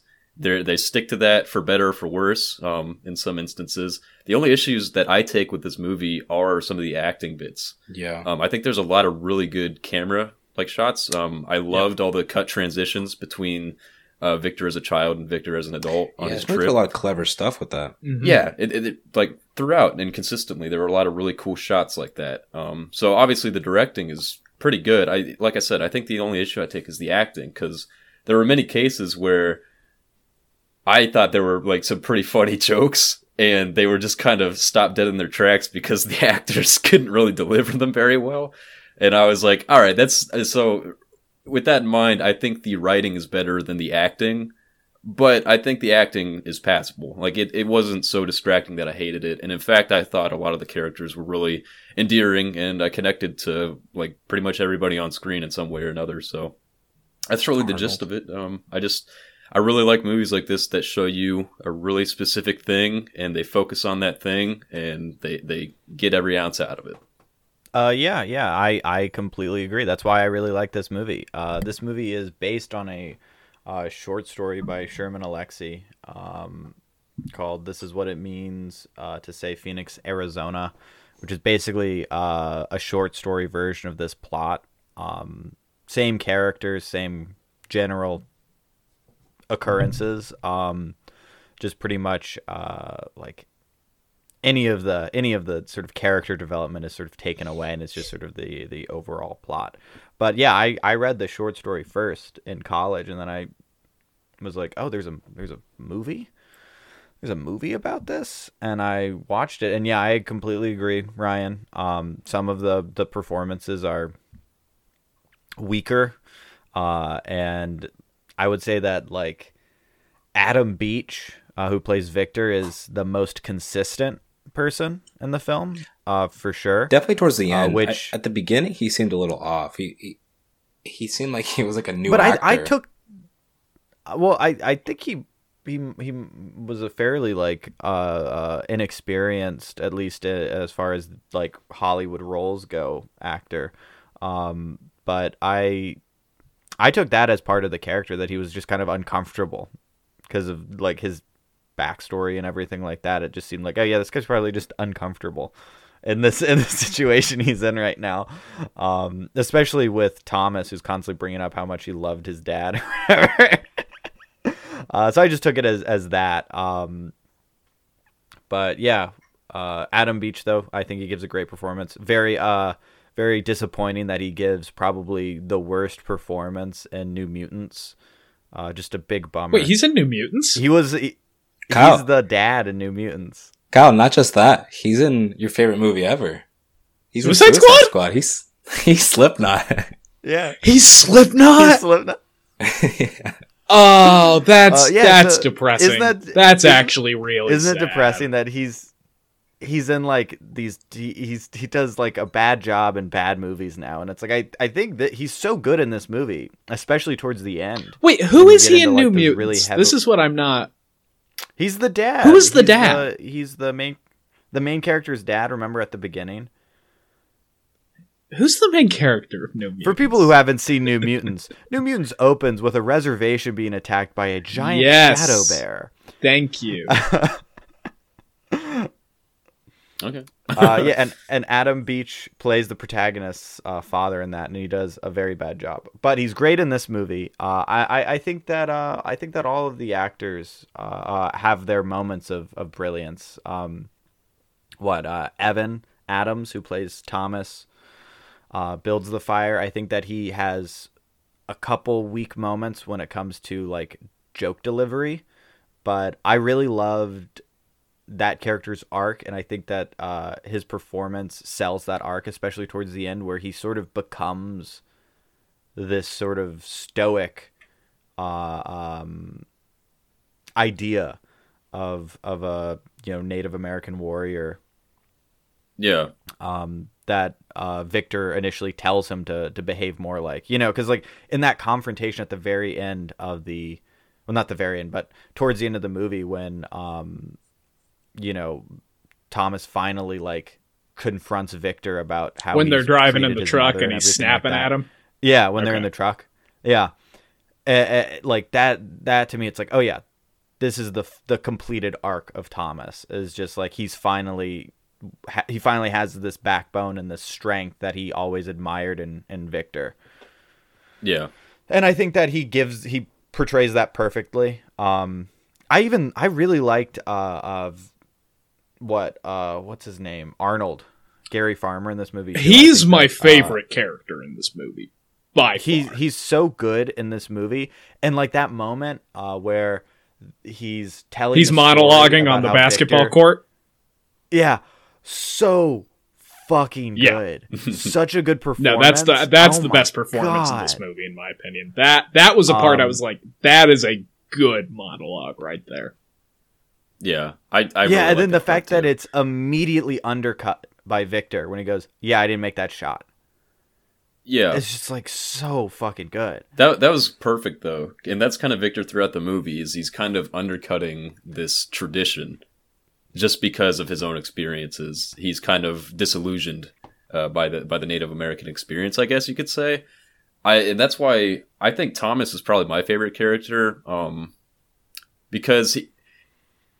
I don't know if it's his manner of speaking or what, but I, I thought his character felt very authentic, like somebody you would really Yeah. meet out in the world and I really liked how he would like close his eyes and put his hands up when he's telling these stories. And it's like you know the stories aren't exactly truthful, but the the message is what's important. And I think as one character at some point says, you're you're carrying forward the oral tradition like of our people or whatever. And I thought that was really cool. And he does that throughout. So he was definitely Well, my yeah, I favorite mean- character for that.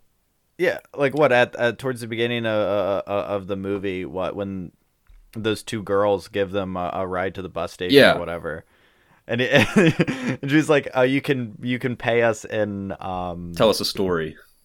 yeah in in a story or whatever." Yeah. But yeah, It's Ah, great. And so good. And then the fact that Victor always undercuts him with "You're so full of shit." yeah and i like so their good. relationship that they kind of rub off on each other throughout the movie so it's like Yeah. thomas eventually he he he wears or I, I wouldn't even say wears i'd say he grows on old victor and victor kind of softens Yeah. up and he can kind of come to terms with who his father was and everything and i i, I thought that Well- emotional beat of the story was Oh. great I love the the emotional uh like journey of Victor and Thomas in this movie. Like the fact that both of them stand on such opposite ends of their opinions of the uh, uh, uh, of Victor's dad at the beginning of the movie, Mhm. And so much so that like there's it's it's a shock that Victor even can stand being around Thomas at all. He can't, for really. any amount of time, Which is he funny. can't, but like the fact that he even like he can even the fact that he even agrees to go on that trip is crazy because it's like the last thing Victor ever wants to hear is someone praise his you know deadbeat dad, and that's all Thomas wants to do. Um, Yeah. and like hearing how their experiences, you know, Thomas being saved by Victor's dad, you know, making Victor's dad just this hero to Thomas, and then Victor having to live with his dad, dealing with the alcoholism and like guilt spurned by him accidentally burning that house down and how that resulted in him like you know beating his mom and him and him. It's like oh my god. Ah so compelling.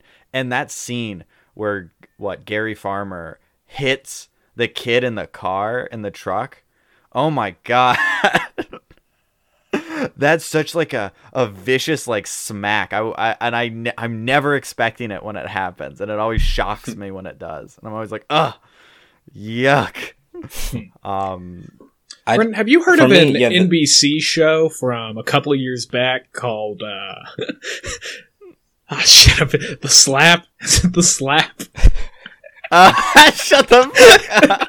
I just really think that might be up your alley from what you're saying. I mean, I, I, I agree. I, I probably would have loved the slap. And I, and I probably would have enjoyed the slap right after the event. Do you guys remember the no, Event that's the on one. NBC? It's the That event. The one. event is what I'm thinking of. I, Well, I, there was also the slap. I Wait, like the is headcanon there? that it's called the slap. yeah. Is Wait, there there's two shows. there was this. Yeah. There's the slap, and then there was the event. What is the event? What is the I'm pretty sure we're talking about the same thing now. the event is definitely No, a show. That sounds shows. very familiar. But Okay. let me just say, those are terrible show names. if, they, Hold up, I'm I, looking I've up never the heard of event. the slap, but if that's a real The- show, that's terrible. The Slap was a drama miniseries, so I don't think it's the one you're thinking of, Kyle. Or oh, is Oh, it? there there is something called the slap. Yes. Yeah, the slap. I think that was on NBC. All right, The I'm looking- event was a mystery. End of sentence. That's it. Yeah. that was their Was it the advertising campaign. Was the event is a mystery. Hey, Zachary Quinto is in the Slap. And that, yeah, that's also the opening to the pilot episode, and that's also where the series ends. it's the, the, the 30 second series with ads. And uh, even after end credits, Guys. the total runtime is a minute and 18 seconds. I'm. s- Let me just apologize. I picked. I picked a movie that's that's hard to make even jokes about. This movie is like is podcast poison because it's just good and it's so sad. No, we're, we're finding our fun in it. Yeah, I'm not. I mean, yeah, we, we just had a we just had a I don't nice know, little two minute we're joke on the about slap. slap. That's that's good comedy. That's that's For views, baby. fans of smoke signals, check out NBC's The Slap this fall. Starring Zachary. Quinto. Eight episodes. You saw him in Heroes. Now see him as a villain. Uh, Alex, I think before we got on the slap, were you about to say something? Yeah, yeah. I was gonna say the two aspects of this movie that stood out to me the most were definitely a the characters, like you guys pointed out, and the writing. The characters, like you said, Ryan, they're all super relatable and interesting and compelling and engaging. I especially loved the side characters. For example, those two girls in the car. They were just so fun. It's such a fun addition to the movie, and they were just so interesting. Their little banter about Yeah. drinking beer that- and that drinking was- a coke and getting Thomas and Victor in the car. It was just it was a lot of fun. That was Um, one of the moments of like bad acting but decent writing. Like those were good characters. It was just their performances I was like, kind of distracted by. But that said, they were still. I mean, it still stands out. I- I the characters have are great. The actors with it. weren't great. And I just in that scene too, I just love how much is just shown and given to you as just like, oh yeah, you're just viewing this like this slice of life, right? Where it's like, yeah, the cars on the reservation are in pretty disrepair. They're just they're they're going in reverse all the way to the bus stop pretty much. And you see like the the radios like duct taped together and held together with rubber bands and all this stuff. It's just ah. Yeah. i love stuff like that. I love the like you know because they probably could have gotten like a, a, a, a regular functioning car but you know they got like a, this this Yeah, it thing just- that feels so genuine in the world. It adds to the world building. And and then arnold's no sorry thomas's grandma and just their relationship there where they just seem like hmm. best friends and like the little smiles they give each other are so cute. So yeah the characters really stood out to me. And the writing especially the dialogue i thought was so well done. Like whenever they spoke i was really interested in the movie. It was more i don't know i guess when characters weren't weren't interacting with each other is kind of when it lost me the movie lost me but yeah, all the dialogue was great. Uh, I loved all Thomas's storytelling and the interactions with Susie eventually when they meet her and just it, it was expedition exposition done well. Um, but yeah, those are those are definitely the two parts that stood out to me the most. That's the that's what had me hooked throughout this movie, and I think everything else. I wouldn't say fell flat for me. It So just didn't what, have. what is everything else you're in me. describing, Alex? Because I don't think there's much beyond what you just described. I think this is definitely mostly a character-driven So- movie. maybe I'm in the minority on this, but the story didn't do too much for me. Um, I wasn't fully on board with the character arcs here. I, I, I don't quite see what you were saying, Brendan, with Thomas's arc because yeah, he had I, I was I was kind of curious about that as well. Sorry to interrupt. Yeah, no, he had that moment in the truck with him where he kind of snapped, but I, I, I wouldn't agree that that was his arc and that, you know, he becomes the stoic Native American that Victor kind of talked, talked him into being because pretty much right after that accident, accident scene, he goes back to wearing his suit. He goes back to having his hair in ponytails and he goes back to like being the same old Thomas he was before. So, I think I think the point is he can like live with himself like that. Like he's like, yeah, this is me. Like I don't need to live up to the idealistic Native American caricature, like stoic and everything. I can I can Right. well yeah no I agree. And Oh, I, yeah. I just don't feel like, yeah, no. Uh, well, and, and he was just changed. to clarify what I was, I didn't, I, I didn't mean it, and like he made a full like he's a different person. I meant that as like that was a strength that he was unsure that he had, and that he relied on Victor for. But in that moment, he was able to embody that strength in it, it, it like himself, and not and stand up to Victor um, which once again that doesn't mean that he needs to you know change everything about it but just like that moment where he was able to like take the reins uh, uh, uh, and, and prove that he had sure. All of that stuff that he envied in Victor not that he became someone more like Victor. Right, right. I I I just feel like maybe not just having that one single character beat to show that, and instead of, and and instead, oh that's fair you know, demonstrating that a little more later on in the movie. Uh, like for example, when they get with the with the cop, like at that point, he also kind of lost his spine there, and so I feel like he kind of backtracked. I mean, I, okay, I guess that happened. No, yeah, that happened after the truck no, that, accident. that after happens snap. after. So I feel like he kind of backtracks in that moment too. So yeah, that I don't really buy the arc there. Um,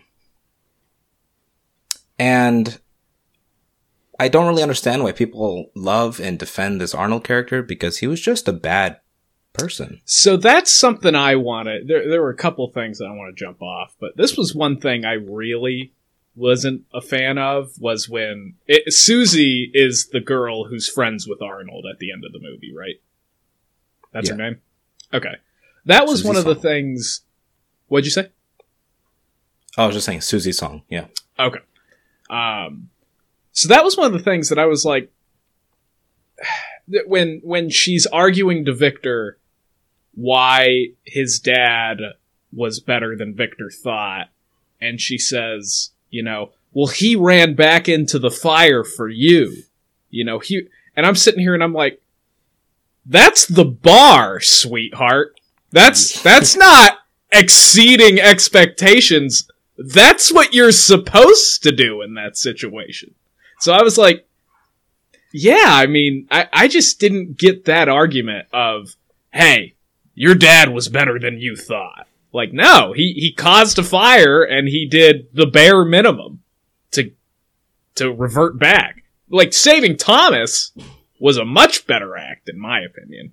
Uh, in terms of like showing Victor or uh, Arnold's uh, courage and gumption. But like, yeah, that because that kind of felt like they were trying to really punch that in as like, hey, this is this is Arnold's redeeming act, and I I wasn't buying it. Yeah, and I, I never felt bad for Arnold, even throughout the whole movie, because you know at the beginning you just don't really like him all that much because he beats his wife and beats his kid, and he's a drunk all the time and leaves him. And at the end, you come to find out, you know, he's the one who accidentally caused the fire. Oh, he ran back in for Victor, and you know he loved you guys and stopped drinking. But after all that, I'm like, okay, I still don't like the guy. Like, I I, I still don't get why. I- and people yeah, like I I don't I don't defend see a him, but say redemption Nice things about. It. anywhere. Yeah, Yeah, no, I, I don't I don't think that the point because I mean even Victor I don't like I don't think the point is for for you to like like um Arnold uh by that point. but that's what Susie I- wanted Victor to go into the RV Well, for but- to but- find the picture that says home and or just kind of love his dad again. Yeah, yeah, yeah, yeah. Well, no, I think that I think that Susie once again represents like represents Arnold at you know the end of his life where he has kind of Tried to atone. rehabilitated himself um uh, uh, a great deal. So obviously susie's going to have that like that sort of image of him be the base and then all that terrible stuff that he did you know colors in that base. But her her default view is still you know arnold on that basketball court talking about his son in that like complimentary way. And i think that's what it i think that's sort of what it's showing. And what she's trying to show Victor is that this was a very complicated person. And when she says he went back in for you, I don't think she's saying that as like, well, look at he did a good thing because obviously he did a good thing by going back in at all. Um, you know, even to save Thomas, he did a good like like you said, Kyle. Like obviously that's the bar, but I think she was tapping into an insecurity with Victor where it you know Victor was like he came he went back in for somebody else. He didn't go back in for me. But like to reassure him like no, he was going in for you. Once again, still not like you know, not not not something that that launders his image very much at all, but I think that that's just her trying to get through to to Victor in some way hmm. to show that his dad did love him. Same thing with why she tells him the story about the uh, you know about him playing you know basketball or whatever is just trying to show him like hey your dad did care about you. Your dad did love you. And i don't and victor even after he sees that image i i, I don't get the impression that he has let go of of of all of the all of that negative feelings towards his father but i think that he does forgive his father in that moment. You know he cuts his hair off and i think he, he he forgives his father and he lets go of that hatred. And once again when uh thomas confronts him in the truck i think that's that last bit of it sort of being brushed up against of like hey you are you know emotionally abusive to your mother. You know even though you're not you know hitting her any, you're emotionally abusing her by you know essentially abandoning her in her own home and sort of ignoring her and you know treating her you know like a stranger. Um and i think that once again i think this movie is about confronting those complicated parts of people. And and i think that the journey for victor was realizing that his father even though he left he left because he was overwrought with guilt being in that situation in that community after what he did and drinking himself into this you know drunken rage that was giving him more guilt um, and needing to just escape that. And then what Susie says the the line he didn't intend to die here or whatever. Um you know like he was planning to make amends in some way he just didn't know how and he didn't have the the the confidence or the courage um, to to do so yet. But it was not his intention to stay there until he died.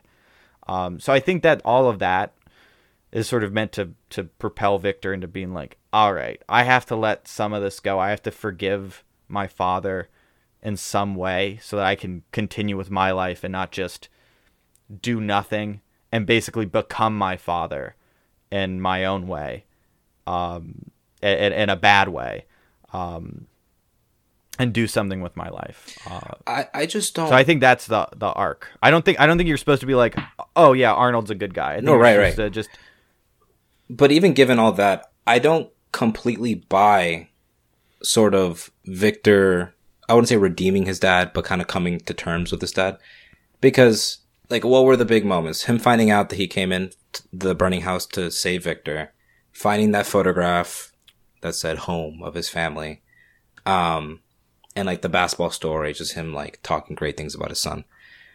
That doesn't uh, while those are all nice things, and if I was Victor, I'd say, "Oh, that was great," but he still beat me. He still beat my mom. He still ran away. That's fine that he uh didn't intend to die in this RV park, but he did because he left us. If I was Victor, I, I just don't, I wouldn't come to terms with that. The biggest moment for Victor's character was definitely the argument in the car with Thomas, where he kind of exposes him for, for almost being his father. And I think that did a lot more for his character than anything, any realizations he made about his dad. Um, and for that reason, I, I feel like the ending scene where he throws his ashes into the river, well, like very well done, the music picking up and, and him screaming out really, you know, made me feel sad for him. I just don't feel like, I don't know, like the character, it just didn't seem auth- not authentic. I, I don't feel like the character got to that point naturally, and it, I don't think that it made sense for that character to get that, to that point. I uh, I, I- agree I- I with don't the know. both of you. Just to put that in. But go on, Ryan.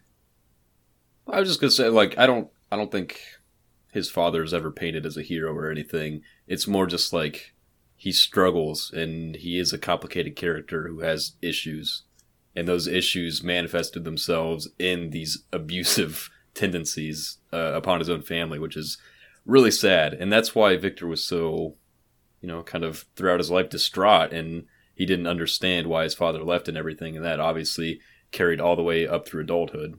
And so by the time that he goes and he realizes his father is dead, he's like trying to convince himself he doesn't care about his father when clearly deep down his father did care. And so and I think deep down he knew that, but he he was just kind of ignoring it or hiding it or shying away from it because of the pain he was feeling. And I I think the the thing that that really kind of did it for his character was like understanding that it wasn't anything he or his mom did. It was that his dad had issues and he had to come to terms with that. I think he tried to pin it on himself, maybe tried to pin it on his mom, uh, like find some excuse why his dad, who was, I don't know, I don't, I don't exactly know what I'm trying to say, but he basically, I just think it, it boils down to his dad being somebody who had his issues, and he had to come to terms with that, and I think that's all To- it was really yeah. trying to, to say. sum it up in a sentence, I, I understand the the goal they're trying to go here of like kind of showing Victor. Yes, he was bad, but it's because he was a broken man. But I still don't think they showed enough about Arnold to justify Victor coming to terms with his dad. That, that's all I'm saying. I mean, I, I, I, I could, I could see that. I mean, I think that, I think that we're supposed to extrapolate certain things. So, like, obviously, the memories that we see that we're sort of living through uh, Victor with, you know, those abusive memories, are the memories that he's sort of latched onto. And for what twenty years since his father's been gone, those are the memories that he's kept with him. And I think Susie brings out some of those softer memories. And we only see like one of those softer memories. Um really. And I feel like if we had gotten maybe another one, uh that might have that might have been better. But like the basketball memory, even though he didn't win the, he didn't make the winning shot or whatever, that still seems to be like a like a pleasant memory. It's Yeah, them sharing this definitely. this this thing that they both cared about together. Um, and I think that that might that I think that was the intention behind you know finding the the uh, the photo in the RV one i just i love the i love that he goes into the rv and he immediately is like overcome with the smell of it that's great that's in the that's in the short story so that was a moment where I, you know everyone's been feeling this way since dune came out where you just see something in a book that's now in the movie and you're like oh my god this person read the book awesome but that was me when he walked into that rv and he was like oh it smells Yeah. um, And that's Can Uh, but yeah, attest. I love that. Like, that I- smell does not go away. Yeah, and th- that's the thing. It's I think that's the physical embodiment of him coming to terms with the the stink of his father, and he's like, "This is my father. It stinks." yeah wow, But- that's and And some, he's finding that's like some that big one, name. that uh, one pleasant huh. but despite the stink, Yeah. his father did love him, and he's like, "Okay, so it wasn't my fault. It's not anybody's fault except my father and his kind of destructive tendencies." Yeah, and I it think it's also he is- important he to was who he remember- was, but Yeah. I think it's also important to remember the amount of like distance between Victor and like these events. Like the last time we see him with his father, Victor's like twelve. 13 maybe, 12. Um I mean there's so much time in between, you know, hit that and then him finding out that his father died and he's lived so much and probably, you know, confronted a lot of these things prior um without any resolution. So him you know, also getting this resolution to these questions that he's these questions that he's been asking for a majority of his life.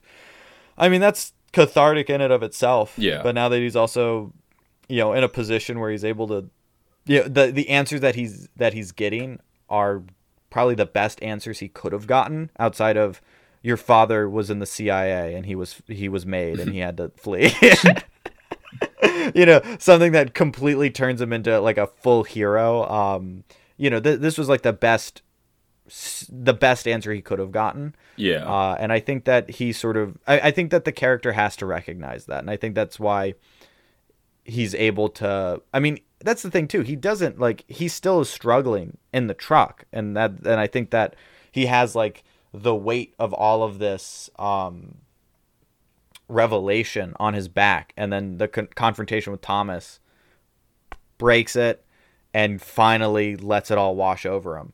And, you know, and you see that when he's running to go get help is he's like thinking about his father and he's thinking about all this stuff uh, and he's sort of working through all of that emotion you know while he's running Yeah, I, I think it it boils down to I take this as a coming of age story, and it's more about Victor becoming his own person aside from who his father was in his life. He can come to terms with it Yeah. and move on, and that's what it's about. Yeah, I think you said it perfectly, Brendan. That it's probably very cathartic to him because this was something that has probably just been eating him for years after his father left, and so to finally come to terms with it just and like face gilbert it grape like to to just stop ignoring it is cathartic in itself. So I, I don't even know that it's necessarily him accepting his father or like forgiving him. It's more just like, yes, he was that person, but I'm my own person. I can move forward from this.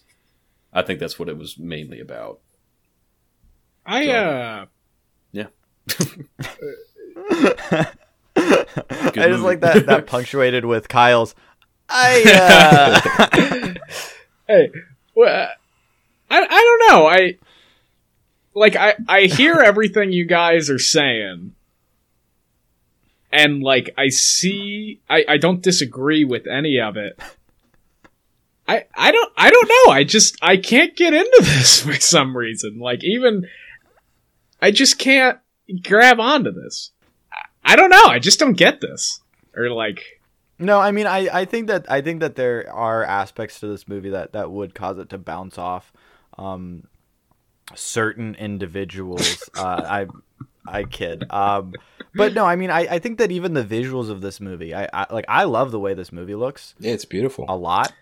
Um, but I, I I- think that there is also an aspect to you know the music and some of the choices, like even that scene where he's running and you see like uh, Gary Farmer like his silhouette with the fire, where it's like, I mean, you, you you could be that far in the movie and then that could that could bounce people off of it. Well, and so that's that kind that's interesting that you bring up inherently the, a little uh, bit like goofy to look at, but because I would say the only- swelling in that moment. the only thing that I would say I don't like about this movie is the aesthetics of it.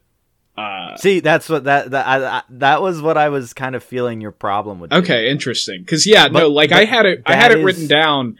It felt very much so like a TV movie to me. Like, Yeah. okay, yeah, And, had a budget of two million dollars. Yeah, I mean it's a it's a it's a very very uh, uh um very indie movie. Well, I was gonna say two million dollars Um, seems like a lot more than it looks like. Yeah, I, I think it goes a lot. I I love the aesthetic of this movie. I, I think oh, I the, do too. uh, I'm just the- saying that I I can see how this would bounce are- Kyle off of it. Yeah, I, I don't, I just, I don't know. It, it wasn't like it was small shots or anything. Um, like Kyle, yeah, I figured you would like this considering how much you like Nomadland, which has way less going on in it than this. I- so yeah i but again i just i didn't fall in love with like any of these shots at all i mean I, I think that I think know? that I think that they can they can appear I mean everything can appear uh, bland to some person, but I think that these I think that the way this movie is filmed particularly um might you know the the sort of art of it might get lost on on, on more people than than other films. I mean obviously you're comparing this to a Chloe Zhao movie, right? Uh Eternals. you know that's almost unfair yeah eternals.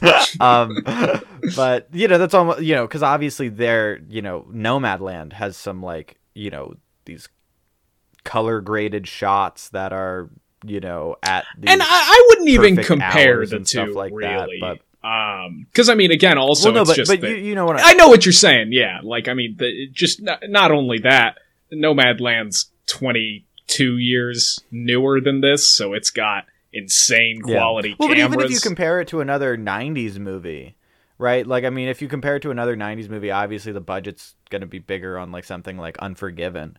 Um, but you know once again you're looking at the same types of you know these wide landscape shots and stuff uh, and these close-ups on people. It's like obviously one has a very different look and is graded uh, color graded differently and and things like that that kind of gussy it up a little bit more than this movie has but i love how I don't know, like genuine and and and raw this movie feels. Like this movie Yeah. feels like it's it. I feel like I'm I'm literally in the bus with them. yeah, Yeah, You I know, was I, I a feel lot. like I totally agree. I, I, love I the love lens. the way this movie looks. I love the lens that this is shot through. Yeah, I Like, don't want it metaphorically shot on speaking. anything else. Like- but I I hmm. but in the same way that Snatch could bounce someone off in the first shot just from how it looks, I think that this yeah, I think that this movie has that same and I think it's the 90s too. I think low budget movies in the 90s just have that like flip a coin whether or not you're going to be in for the way this movie looks Hmm. kind of feeling and you know sometimes they hit sometimes they miss. They always hit with me because I love I love the way 90s movies look. So I'll never hate one interesting but um, I could see that bouncing you off. I mean, I'm kind of putting words in your mouth. No, I, I think because agree again, I. I, I don't really know why, but I think that definitely is now that we're kind of talking about it. That's definitely yeah. I definitely didn't uh, resonate with me that much. Uh, another thing, uh, the the the score I couldn't help but chuckle at and kind of reinforced my TV movie because I I feel like whenever you have a guitar heavy score, it just it feels a little cheesy to me of uh you know when they're playing licks and it's like wow like uh You know, I I I I agree and I disagree. I think that I think for me personally, the weakest part of this movie uh, is the score. Uh, I don't. I, I I wish this had a different score. I, I think that it has some great moments to it, but I like you said those like guitar licks and stuff. I'm not a I'm not a fan of that. I think that there's one example of like a legitimately great uh, oh, maybe two. Well, I mean, there's obviously more examples. I'm now thinking of like at least four in my head right now. But the one that I always go to of like a score with guitar licks that I really um, find myself emotionally invested in is uh, Jeremy Zuckerman, the composer of the Avatar shows. Uh, he does documentaries, like nature documentaries as well.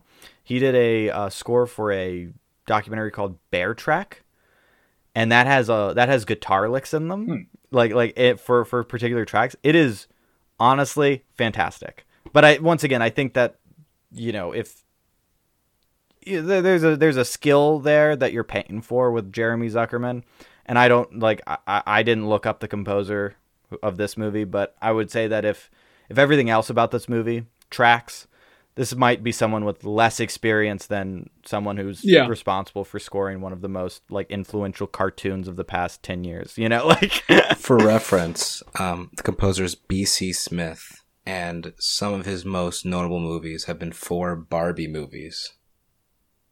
Okay, yeah. See, that's Oh. that's oh, probably so he's a he's an artiste then, is what you're saying? Now, now, now, which Barbie movies? Was it the Barbie movies that are based off of ballets, like the Nutcracker or Swan Lake? Oh, Because that, at that those point, are some good that's ones. Those cheating. some No, good we have Barbie, a fashion fairy tale, Barbie, a mermaid tale, um, Oh shit! Barbie, Okay. a mermaid tale two, and Barbie, we Princess gotta put some Charm respect School. on that name then. I'm just gonna say it. Barbie and the Nutcracker slaps. Hey. I mean, that's a good movie. It movie. does. You guys I- remember I that bat own that. character in Barbie and the Nutcracker? I can't That say cool, funny bat. I love that bat character. I do. I'm gonna look him up Uh, right I now. I, I got. I gotta get I that honest- serotonin. You know? I honestly have a probably like a stack of twelve Barbie, uh, like CGI animated movies from my childhood. How many non CGI animated Barbie movies do you have? Just the ones.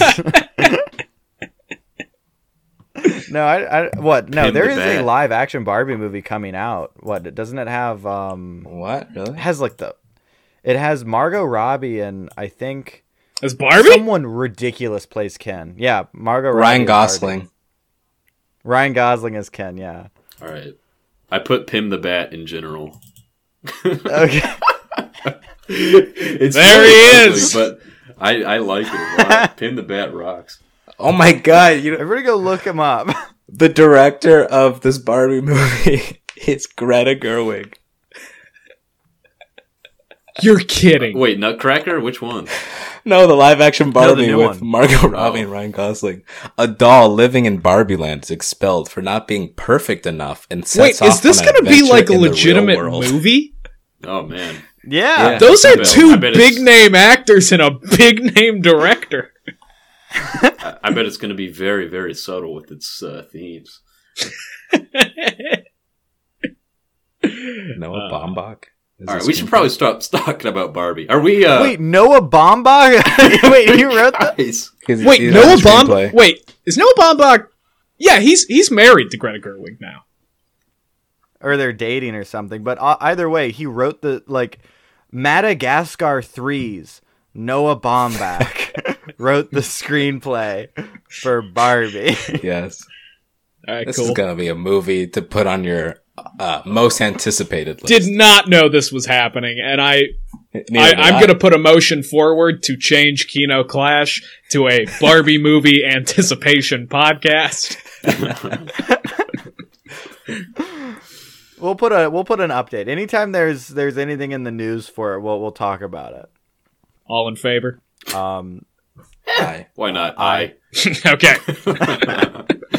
I'll, I'll I'll have to I'll pull I'll I'll pull up like a, a like a nice like 25 to 85 second like bumper to put in to like transition into the Barbie good. news segment. Okay. um. Okay, yeah, I guess transitioning back. Uh, any other any other thoughts, or should we get to final? I'm I'm ready for finals. I'm I think we. I'm covered- ready for final. I, I I mean, yeah. Uh, what I'm going last, right, for finals. Yeah, I think so. I mean, I I I don't think it matters for final thoughts as much as voting. Yeah, voting is That's the one where Okay. we want.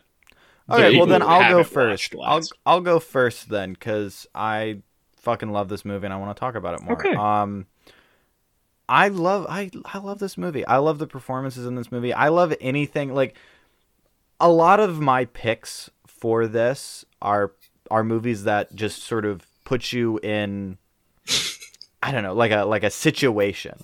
Now, Rocketeer and a couple of the other ones are exceptions where they're just movies that I enjoy watching.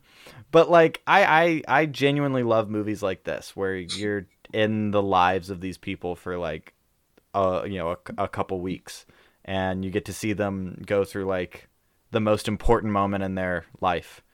And that's you're you're just the lucky son of a bitch who gets to watch it. Um, Brendan, I don't know if you know what Ryan's number one movie is, but you're in for a treat, buddy.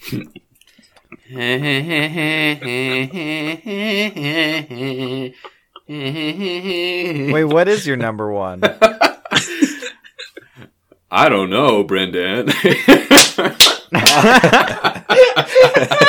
I don't remember what it is. Kino Clash is gonna love my movie.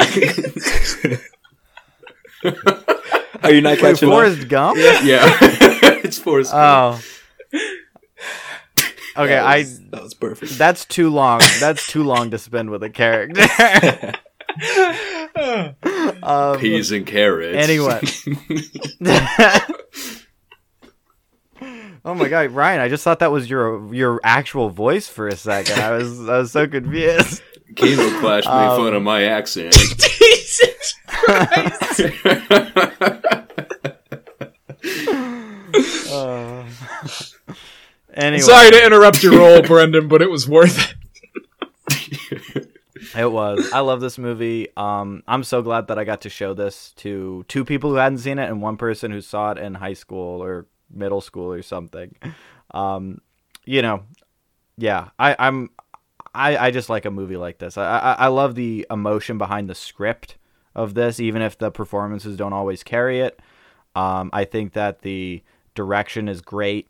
You know, yeah, sometimes like the ending shot of him throwing the ashes you know, out into the into the river or whatever, and you get like the crossfades and stuff. Maybe someone might look at that and go a little over the top with the narration. I say, give me more of that. I love that. That's all I want from a movie. I want something so over the top written and emotional that I just I can just slurp it up. That's all I want. I drink that milkshake. I slurp it up.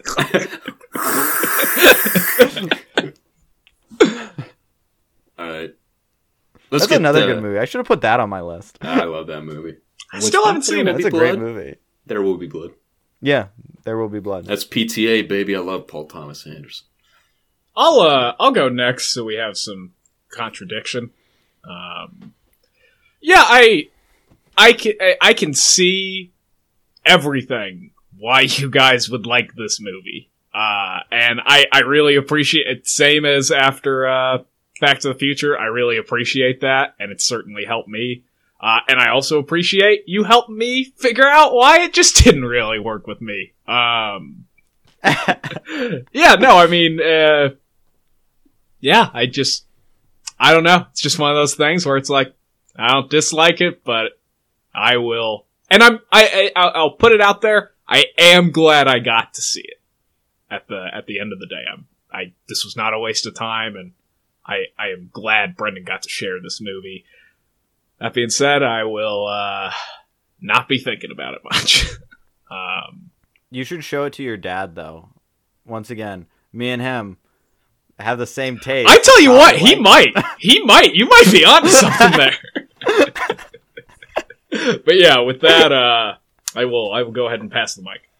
Okay. Um, yeah, I, I just think this is a really great, funny coming of age story shot through a really unique perspective. Um, I really, I like most thing most things about it except for the acting. I, I think it really fell off in that department in many instances throughout. Um, the child actors were egregiously bad, and a lot of, a lot of the one-off characters were pretty bad. But I, in some ways, that added to the charm. Um, but all in all, it boiled down to a really enjoyable, relatable experience, and I, I'm really glad I watched it. Like I said earlier, I love movies that are shot through a very unique perspective that show you a slice of life that you wouldn't normally see. And this is a movie that I've never seen anything like, and for that reason, it's definitely going to stick with me. Um, the the humor is going to stick with me. The characters, the journey. I think it's pretty great, and I, I'm glad that we discussed and determined that it is low budget because it did kind of feel like that. But again, I think that adds to the charm. A lot of the negative things add to the charm, even if it uh, doesn't make a technically sound experience. It is enjoyable still, and yeah. So overall, really enjoyed it. And as for me, I really liked the characters. Like I said, Uh, that was that that was my favorite part of the movie. Just everyone was just so interesting and had a an interesting dynamic to them. Um, the writing stood out to me because the dialogue just really, I don't know. Anytime a character talk, I was in on it. Um, and while you didn't quite like the aesthetic, Kyle, I did like like you, Brendan and Ryan have been saying it was so interesting to see this culture and this um, just group of people that I honestly know so little about, and I love hearing like the little inside jokes they have and the little news broadcast broadcaster they have. Just that kind of stuff. Since it's such an isolated community, it's just so interesting to kind of get a glimpse into that world. Um, so this movie full of charm. What just didn't do it for me was I was not satisfied with the outcome of these characters and and their ultimate I, I don't feel like their arc was warranted or deserved and um, the character of arnold i don't feel like their goal of showing like yes he was bad but it's because he's broken living with guilt uh didn't impact me as much as it may have you guys i still think he is a i don't think his character was worth i don't think his son should have uh basically come to terms with his dad based on the kind of details we were given. But other than that, it was a nice movie. I enjoyed it. I just didn't love it. And the problems I had with it kind of diminished the experience. Okay. Okay. Uh, and with that, right, yeah. So I guess we're we're voting, right? let's go into voting. I think uh, let's do the same order. That this should is a work. tense one. This is. I have no idea. Wh- I like. I Yeah, no, Alex. I think Uh, I, I, you're you're last, buddy. We're we're we're doing a drum roll my, suspense. yeah, my vote. I, I my vote is for for for smoke signals over Great Waldo Pepper. Gonna expand on that at all? Or Uh, Nope. I like smoke. I, yeah, I like smoke signals more. Smoke I- I Signals know. was my Great movie? Yeah, it's my movie. Uh, no, I, I I like Great Waldo Pepper, but like I feel like Great Waldo Pepper honestly drags. Smoke Signals, uh, I I was never I, I never felt like it dragged, but I think that that second act or third act of Waldo Pepper can get a little long. Um, and uh, Smoke Signals does not have that problem. I think it. I think it's constantly introducing new things and keeping you uh, um, involved in the characters in some way, shape, or form for the entire movie. Uh, and I certainly never felt. I, I never feel the runtime on Smoke Signals, but I feel it with Great Waldo Pepper, especially that second time when I knew what was coming. Sometimes you feel it. Uh, because that's a long movie. That's a long movie. Um, I think it's only two yeah. hours. I will say, Smoke Signals did not overstay its welcome. It was a perfect length. No, it, it got in, got out. It was it, it gave you it gave you a, a nice succinct story, and then it said goodbye. And I think I really like the story. I really like the characters. I really like the emotional arc of it. I I, I love everything about this movie, and I don't love everything about. Um, well, I guess I don't like the score, but I love everything but the score in this movie. And there are things, there are more things that I don't like about Waldo Pepper. And I dislike everything in Waldo Pepper except the score. except the score. The score and the stunts. Um, all right, very succinct. Well said.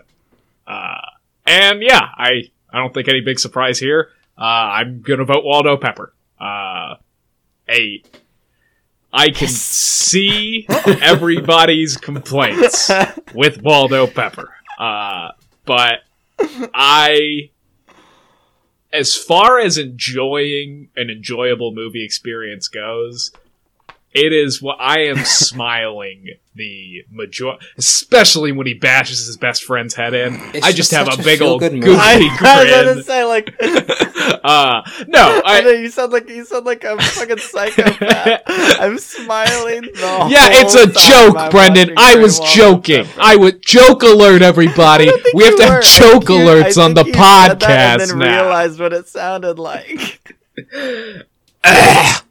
Fine. I don't smile when Waldo Pepper bashes his best friend's head in. There, I said it. But the when the woman falls dead. off the plane. Well, that's just a comes back on. comedy. I mean, come on.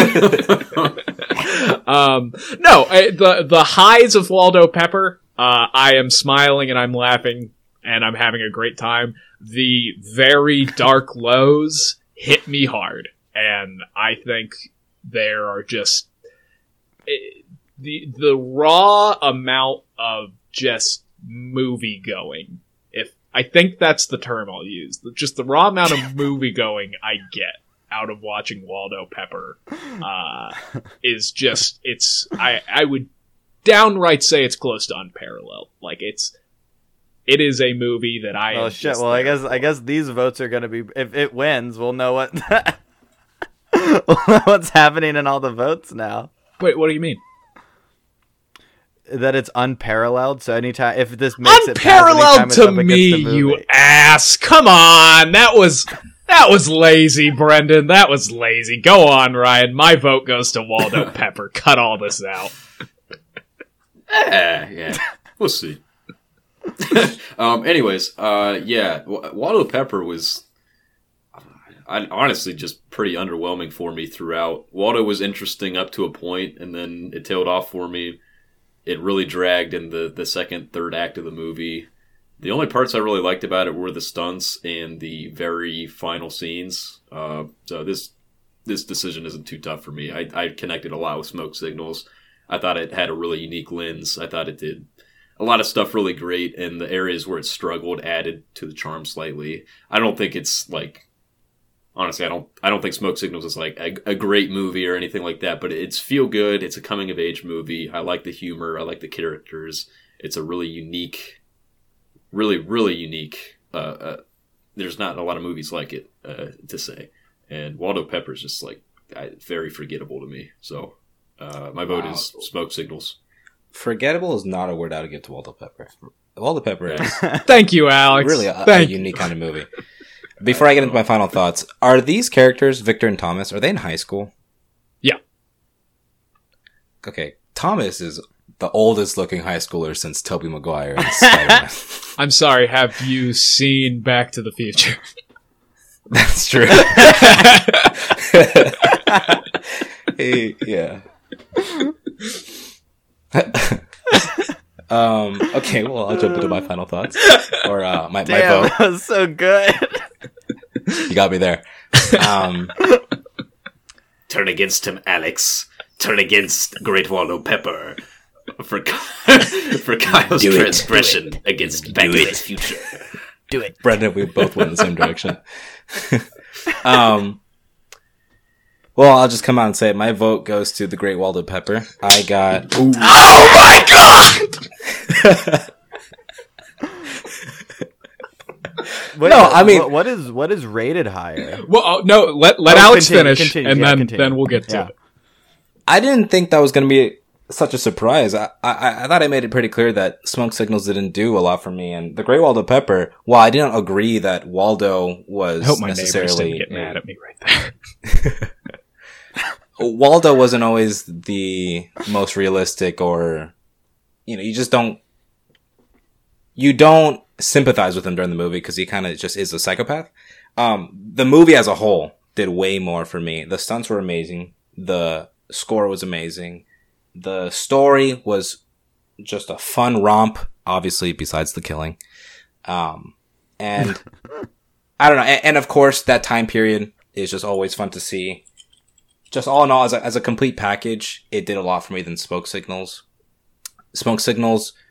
Now, this is not this is not a negative I'm about to point out, but it was a lot more somber and kind of meticulous and took its time more, and I appreciate that, and I see the appeal in that. But it just, I mean, I I got way more enjoyment out of the Great Waldo Pepper, and I, I wasn't satisfied with the with the characters in the end of Smoke Signals. Um, All right. okay, I have Well, the I have the Great Waldo Pepper Letterboxd pulled up. Uh, I I have them both. you have them both. All right, all I right. Go ahead and do it. I, I, I, well, I, I'm just gonna go ahead and put out there. I'm pretty sure Smoke Signals is gonna win. I was gonna say, do we, do we want to hedge bets? I'm obviously out on this one, but uh, what do, I what do you guys think, Brendan, Signals. Alex? I think Smoke Signals. I'm gonna throw up. I, I can't. Too much anxiety. Uh, do you guys do you want me to read it then? yeah, go Great Waldo Pepper and then me? Smoke All right. Signals. please. The Great Waldo Pepper on Letterboxd has an average rating of 3.3 stars out of 5 with two fans. As in, two people reviewed it. As in two people put it in their favorite movies. Oh, I was gonna say Kyle is we one to of them. I said that to be that that was not in good spirit. I'm sorry. That, that's I just thought that was kind of funny. Um, and then Smoke Great Waldo Pepper's Signals a good movie. has an average rating of three and a half out of five, Fuck. winning by zero point two stars. That was close. It- that was very very close. My first win. So that said, Smoke Signals does does take the cake over the. Well, go Wall. ahead, Ryan. Be consistent. How many fans does Smoke Signals have? Sixty-four. Oh, oh, and I just checked the IMDb scores, and Smoke Signals win in, wins in the IMDb score as well. You tried. You tried to beat me with the popular vote. I see, but thi- this election isn't rigged. Also, Rotten Tomatoes is consistent. Well, hold on, hold on. We're getting we're getting election results from Rotten Tomatoes out here. it is consistent. It is consistent. I, uh, I, I, all right. Kino stats. We've had two tie movies. Both of them have had my movie, and I have lost both ties. American Animals was a tie.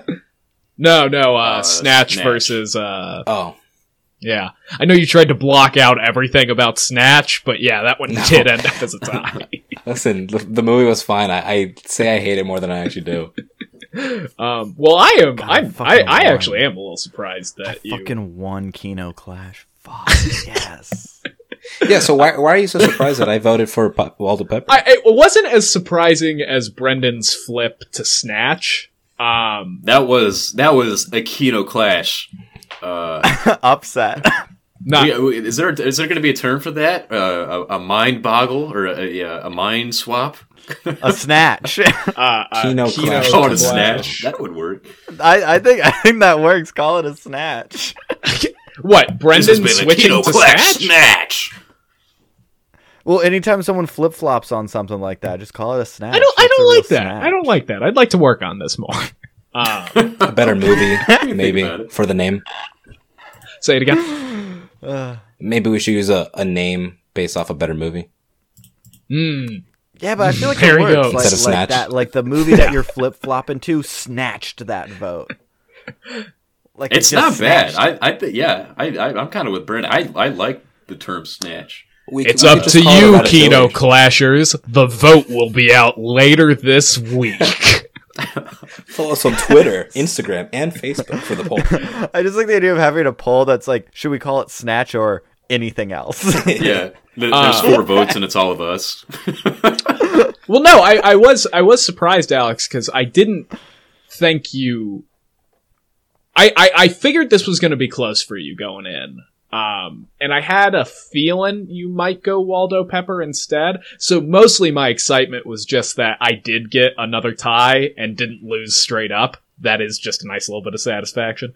Um, but also no, I'm just I it, I'm very happy that you you liked Great Waldo Pepper. I the more I like it more looking back on it. Yeah, no, I'm I'm surprised by that because yeah, you were definitely a little more uh, on it on last week. And Alex, I, I also want to say that my surprise I'm uh, is, is more in like a I have a toddler baby brain, and the fact that it was just this withheld uh, sort of knowledge meant that anything you could have said would have been surprising because I had my own ego staked on on the sort of competition of this. So you could have said like I abstain from voting. My vote goes to Back to the Future. yeah, like you could have said anything. You you could have said my vote goes to Al Gore. And I would have screamed and, and, and hollered in, in amazement because I I was just full of anxiety and gotcha. uh, excitement. I think it's time to spin the wheel, guys. Yeah, I, It yeah, is. I've got uh, one Oh to my God. twenty six pulled up here. Oh, hold up. Yeah, Oh, let me get my bracket Oh my out. The the excitement is taking me again. All right, wait, wait, wait. I, we For those of you at home, Kyle is grabbing a hot towel to, or a, uh cold towel to cool himself down from the anticipation. Wait, but before we roll, we haven't done a anticipated matchup in a couple of episodes. So oh, we haven't. Yeah, let's do that. let's uh, everybody. We'll, we'll go round robin. Anticipated matchup. What we're hoping for. Kick it We'll off. do. Kyle. We'll make it Let's one. figure You it can a- only choose one. Yeah, no, someone else go. I'm gonna have to. If we're picking, I'll one, go. I'll go. I'll go. I have mine locked and loaded. I'm excited for Metropolis and uh, what Citizen. That's a good one. That's a good one. That I'm so excited for that. I love Metropolis so much. I've been uh, to me, it's a Christmas movie. It's got no. Re- it's not. It's not a Christmas movie. There, it doesn't take place during Christmas. At least Not I like don't Die Hard. Think so. No, it's not like Die Hard. It's not like Batman Returns. It's not a Christmas movie. But just because of how tied it is to, um, like blues and jazz music, which I just associate with Christmas for whatever reason. Um, I just always think of it around Christmas time because, uh, like, I, I always pull up their the cover of uh, what uh, St. James Infirmary that's in that movie around Christmas. I love that cover; it's so good. Um, and I just really want, I just really want to experience this movie with people who I know haven't seen it. Like, it's it's such a rare gem of animation, uh, and I know it's gonna fucking kill Orson Welles just fucking slaughter him. Just dig him up out of his grave, shit on his face, and burn him. God. My it's so God. much better than Citizen Kane. Wow. Uh, well, did you find one, Kyle? I did. I can go. Um, You can go ahead. so there, there are. I feel like I went a little bit too hard on Orson. No, you did not. That is staying, baby. The Uh, yeah, the, the the the Welles estate is not going to be happy with this transgression. They're gonna send the aliens to my house. Um, there are there they're a ton of movies I've been watching. It's it, I was I was reflecting on this actually. All the movies of mine that we've watched so far, um, I haven't. Uh, they've they've definitely been the ones like I haven't been really excited to watch. But that means most of the ones left I am. Uh, that being said, I think the one I'm most excited for right now is uh, the Sisters Brothers versus City of God. Um, that's a four v thirteen matchup. I think that's going to be a pretty big upset, also. But I'm excited for that too because I haven't I haven't seen any of those. You I haven't seen City of God? movies, so no. how about that? Yeah, no, they are they are both fantastic movies. Uh, but yeah, no, I've I've kind of got a cowboy itch right now, and I'd like to watch the Sisters Brothers. Um, Are you gonna watch uh, News of the World? I had no interest in it ever, and I still don't. Yeah, me neither. It's on HBO Max now. Oh, is but, it? Like, yeah, You gonna watch Finch? I'm gonna watch that. Finch. Yeah, it's a Tom Hanks Apple TV movie, the second one. All right, It's like well, a sci-fi. it looks all right. All right, Ryan or Alex? All right, I'll go. Go ahead, Ryan. Um, I'm looking forward to Steve Racer. Yes.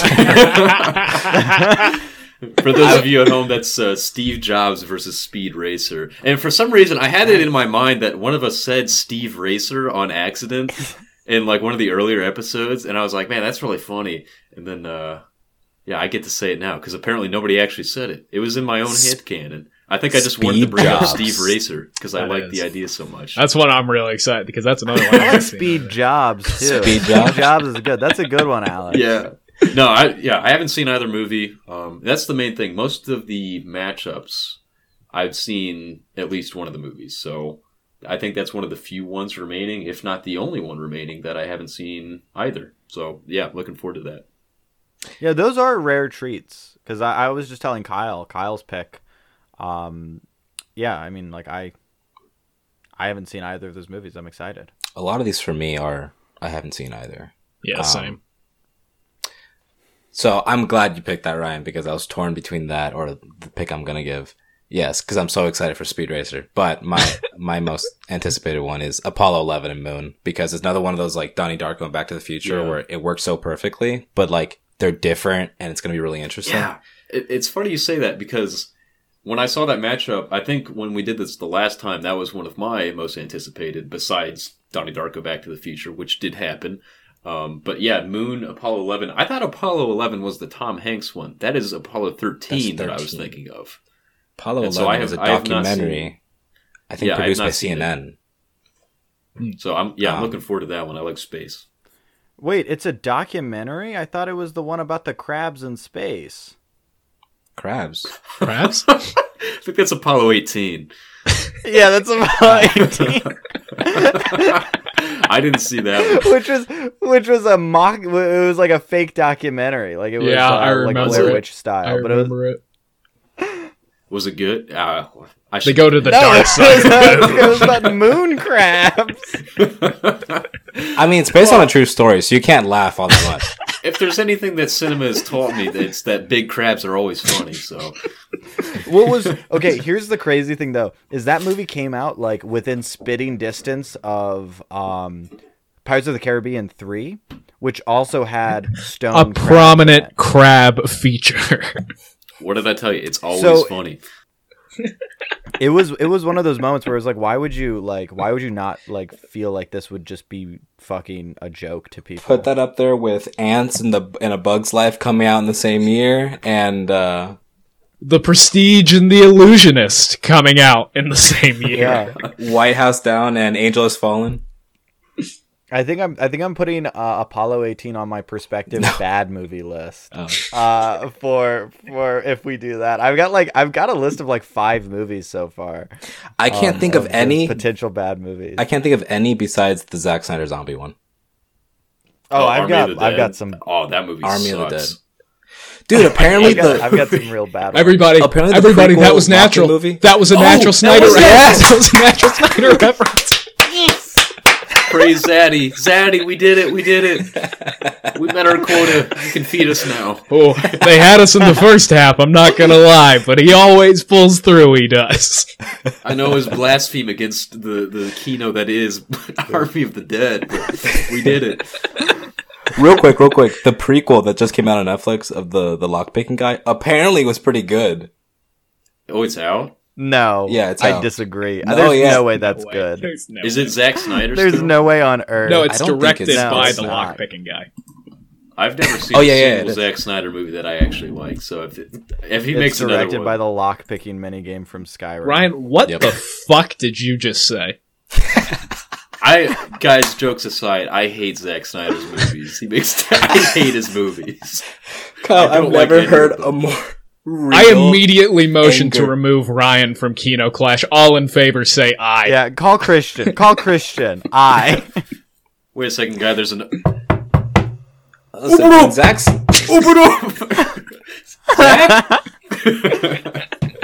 when Zack Snyder's bad, he's bad. But some of his movies are pretty good. Batman v Superman's not as bad. Justice League: The Snyder Cut's pretty good. Watchmen's pretty good. Second Oh, on yeah? all counts. I Yeah. Um, disagree. I would all say I would but- say that I would say that the Snyder cut the Snyder cut is just a fun movie to watch. I I can't I like that movie watching that with you Kyle and then doing the the the green apple shot when Martian Manhunter showed up just the best fucking experience of, of a movie ever. And you wincing and, and me having to beg you to do the shot just so good. Perfect movie. Brendan's time to view spin of the the wheel. Snyder Cut. Yeah. Okay, so we got our matchups. Spin the wheel of mythicality. Spin it. All Yeah. right. Uh, yeah, we all went right. Yeah, okay, yeah, okay. All right, one to twenty-six. Hitting go right now. All right. I feel like we've gotten five like a million different times. Do we want to re-roll it or just do five That's- again? That's the luck of the draw. We go with five. We've Wait, gotten have we five got in like five three. a million times? I think we've gotten five like three or four episodes. I don't. This number. Nope, generator- nope. I want five. I want five. I want fucking five, baby. Okay. I don't if. I'm now right, I, don't- now think that's David Copperfield versus Push. Yeah, yeah. David Oh, shit. Copperfield. I'm or up again. What is it? The the, the personal uh, transgressions in history and story and mythicality of the one David Copperfield. What's that movie called? It, it- I will pull up the official title. Oh, oh, I am jazzed, baby. I, I just wrote Copperfield on the bracket because that movie title is Yeah, um, so god awfully long. I'm pulling and it up. everyone's gonna be reading. It is uh, another Brendan v. Kyle matchup. These are Goodness me. Vicious. Our matchups are not vicious. Our matchups are very They're soft. vicious. They're bloody. They're they're bruising. No, the bloodiest one was the one with Alien because Ryan got passionate. Oh yeah, that was an angry episode. It is Uh, the personal history of- for both okay, of yeah. those. Um, the matchup is 14 seed Push, a Brendan Campbell pick, versus 3 seed The Personal History of David Copperfield, my own pick. Um, The way you Great. said a Brendan pick is like Rogue One, a Star Wars story. I know. It's like I made it. well, I was going to say a is- Brendan movie, but I yeah. I think actually, uh, this is the only other matchup that I haven't seen either movie besides uh, Speed Racer. So I'm so excited for Speed Racer. Uh, I'm excited for Push. The Push is a legitimately good Chris Evans movie, which those were those are few and far between. At Chris this point. Hemsworth, right? Well, the Chris Evans. no Evans. Evans, Oh, which one's the a good actor actually. Chris Hemsworth in the racing movie? It has a name similar to Uh, Rush. the Push. Black Hat. What was it called? It's Rush. Rush. Okay, so you, you understand my confusion there. Yes, uh, you switch a letter and then words can change. It's incredible. Honestly, you add a stick to the letter P and it's Rush. Wait a second. I thought Thor: of The Dark World was in this bracket. I don't see it. Um, yeah. So, I, Ryan, you haven't seen either. Alex, I'm assuming you No. haven't seen either. Correct. And then I haven't seen Have you Push. seen either? I haven't seen Push, but I have seen Copperfield. No, he, Kyle picked Copperfield on a whim. It's like, yeah, that's good. uh, I, you know what? I feel like I feel like I should have done that. I feel like I should have thrown a movie and that I just had No, no. no, that would have of. Defeated I heard the purpose. you haven't seen David Copperfield still, right, Brendan? I have not. Okay. Yeah. So Push is the lower seed. Is that right? Yes. That's true. Hey, You guys, you guys want to go for a two for this Saturday? You want to get them both out of the way?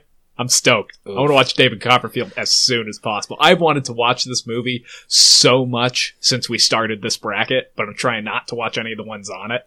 Um, so I am stoked, and I'm going to be crushed if anybody has a single negative thing to say about this movie. I will not be emotionally ready.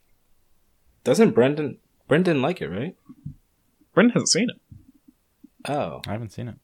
I think Waldo Pepper was what I'm thinking of, where he had. Yeah, I just hate Dev Patel. Um, no, that's not true. Uh, this will be my second Dev Patel movie, I think, because I've only seen The Green Knight with him. Was that good? sure. I Have wanna you seen it. the? I good. really like The Green It's- Knight, but I think it was yeah, a little decent. divisive. Um, have you seen the Newsroom? Nope. You should. I should. I th- I think you'll appreciate it for the same reason I appreciate it, which is not because it's good. the Rhino doesn't watch TV. Oh, it's a TV show. It's an HBO limited series. Uh, yeah, no, It's Kyle's not TV wrong. I don't really watch TV shows. Uh, I'll, I'll, I'll give you you the wanna- same answer I give everybody. I'll give it a shot. Uh, can you can you sign us out? yeah, no, I guess we should probably. oh yeah, uh, this is the end of the episode. Um, Yeah, this is your this is your uh your domain. I don't know. Are there any common themes? We got we got planes and uh, oh the the this is the Great Plains episode, right? Oh, Oh, that's that's good. That's good My right wit there, knows baby. no bounds. I'm gonna end it at that. My wit knows no worldly bounds. Take a, take take good care of yourselves, Kino Clashers. The Kino boys are gonna be back next time with another exciting debate. Bye. All right. Amazing. Every time.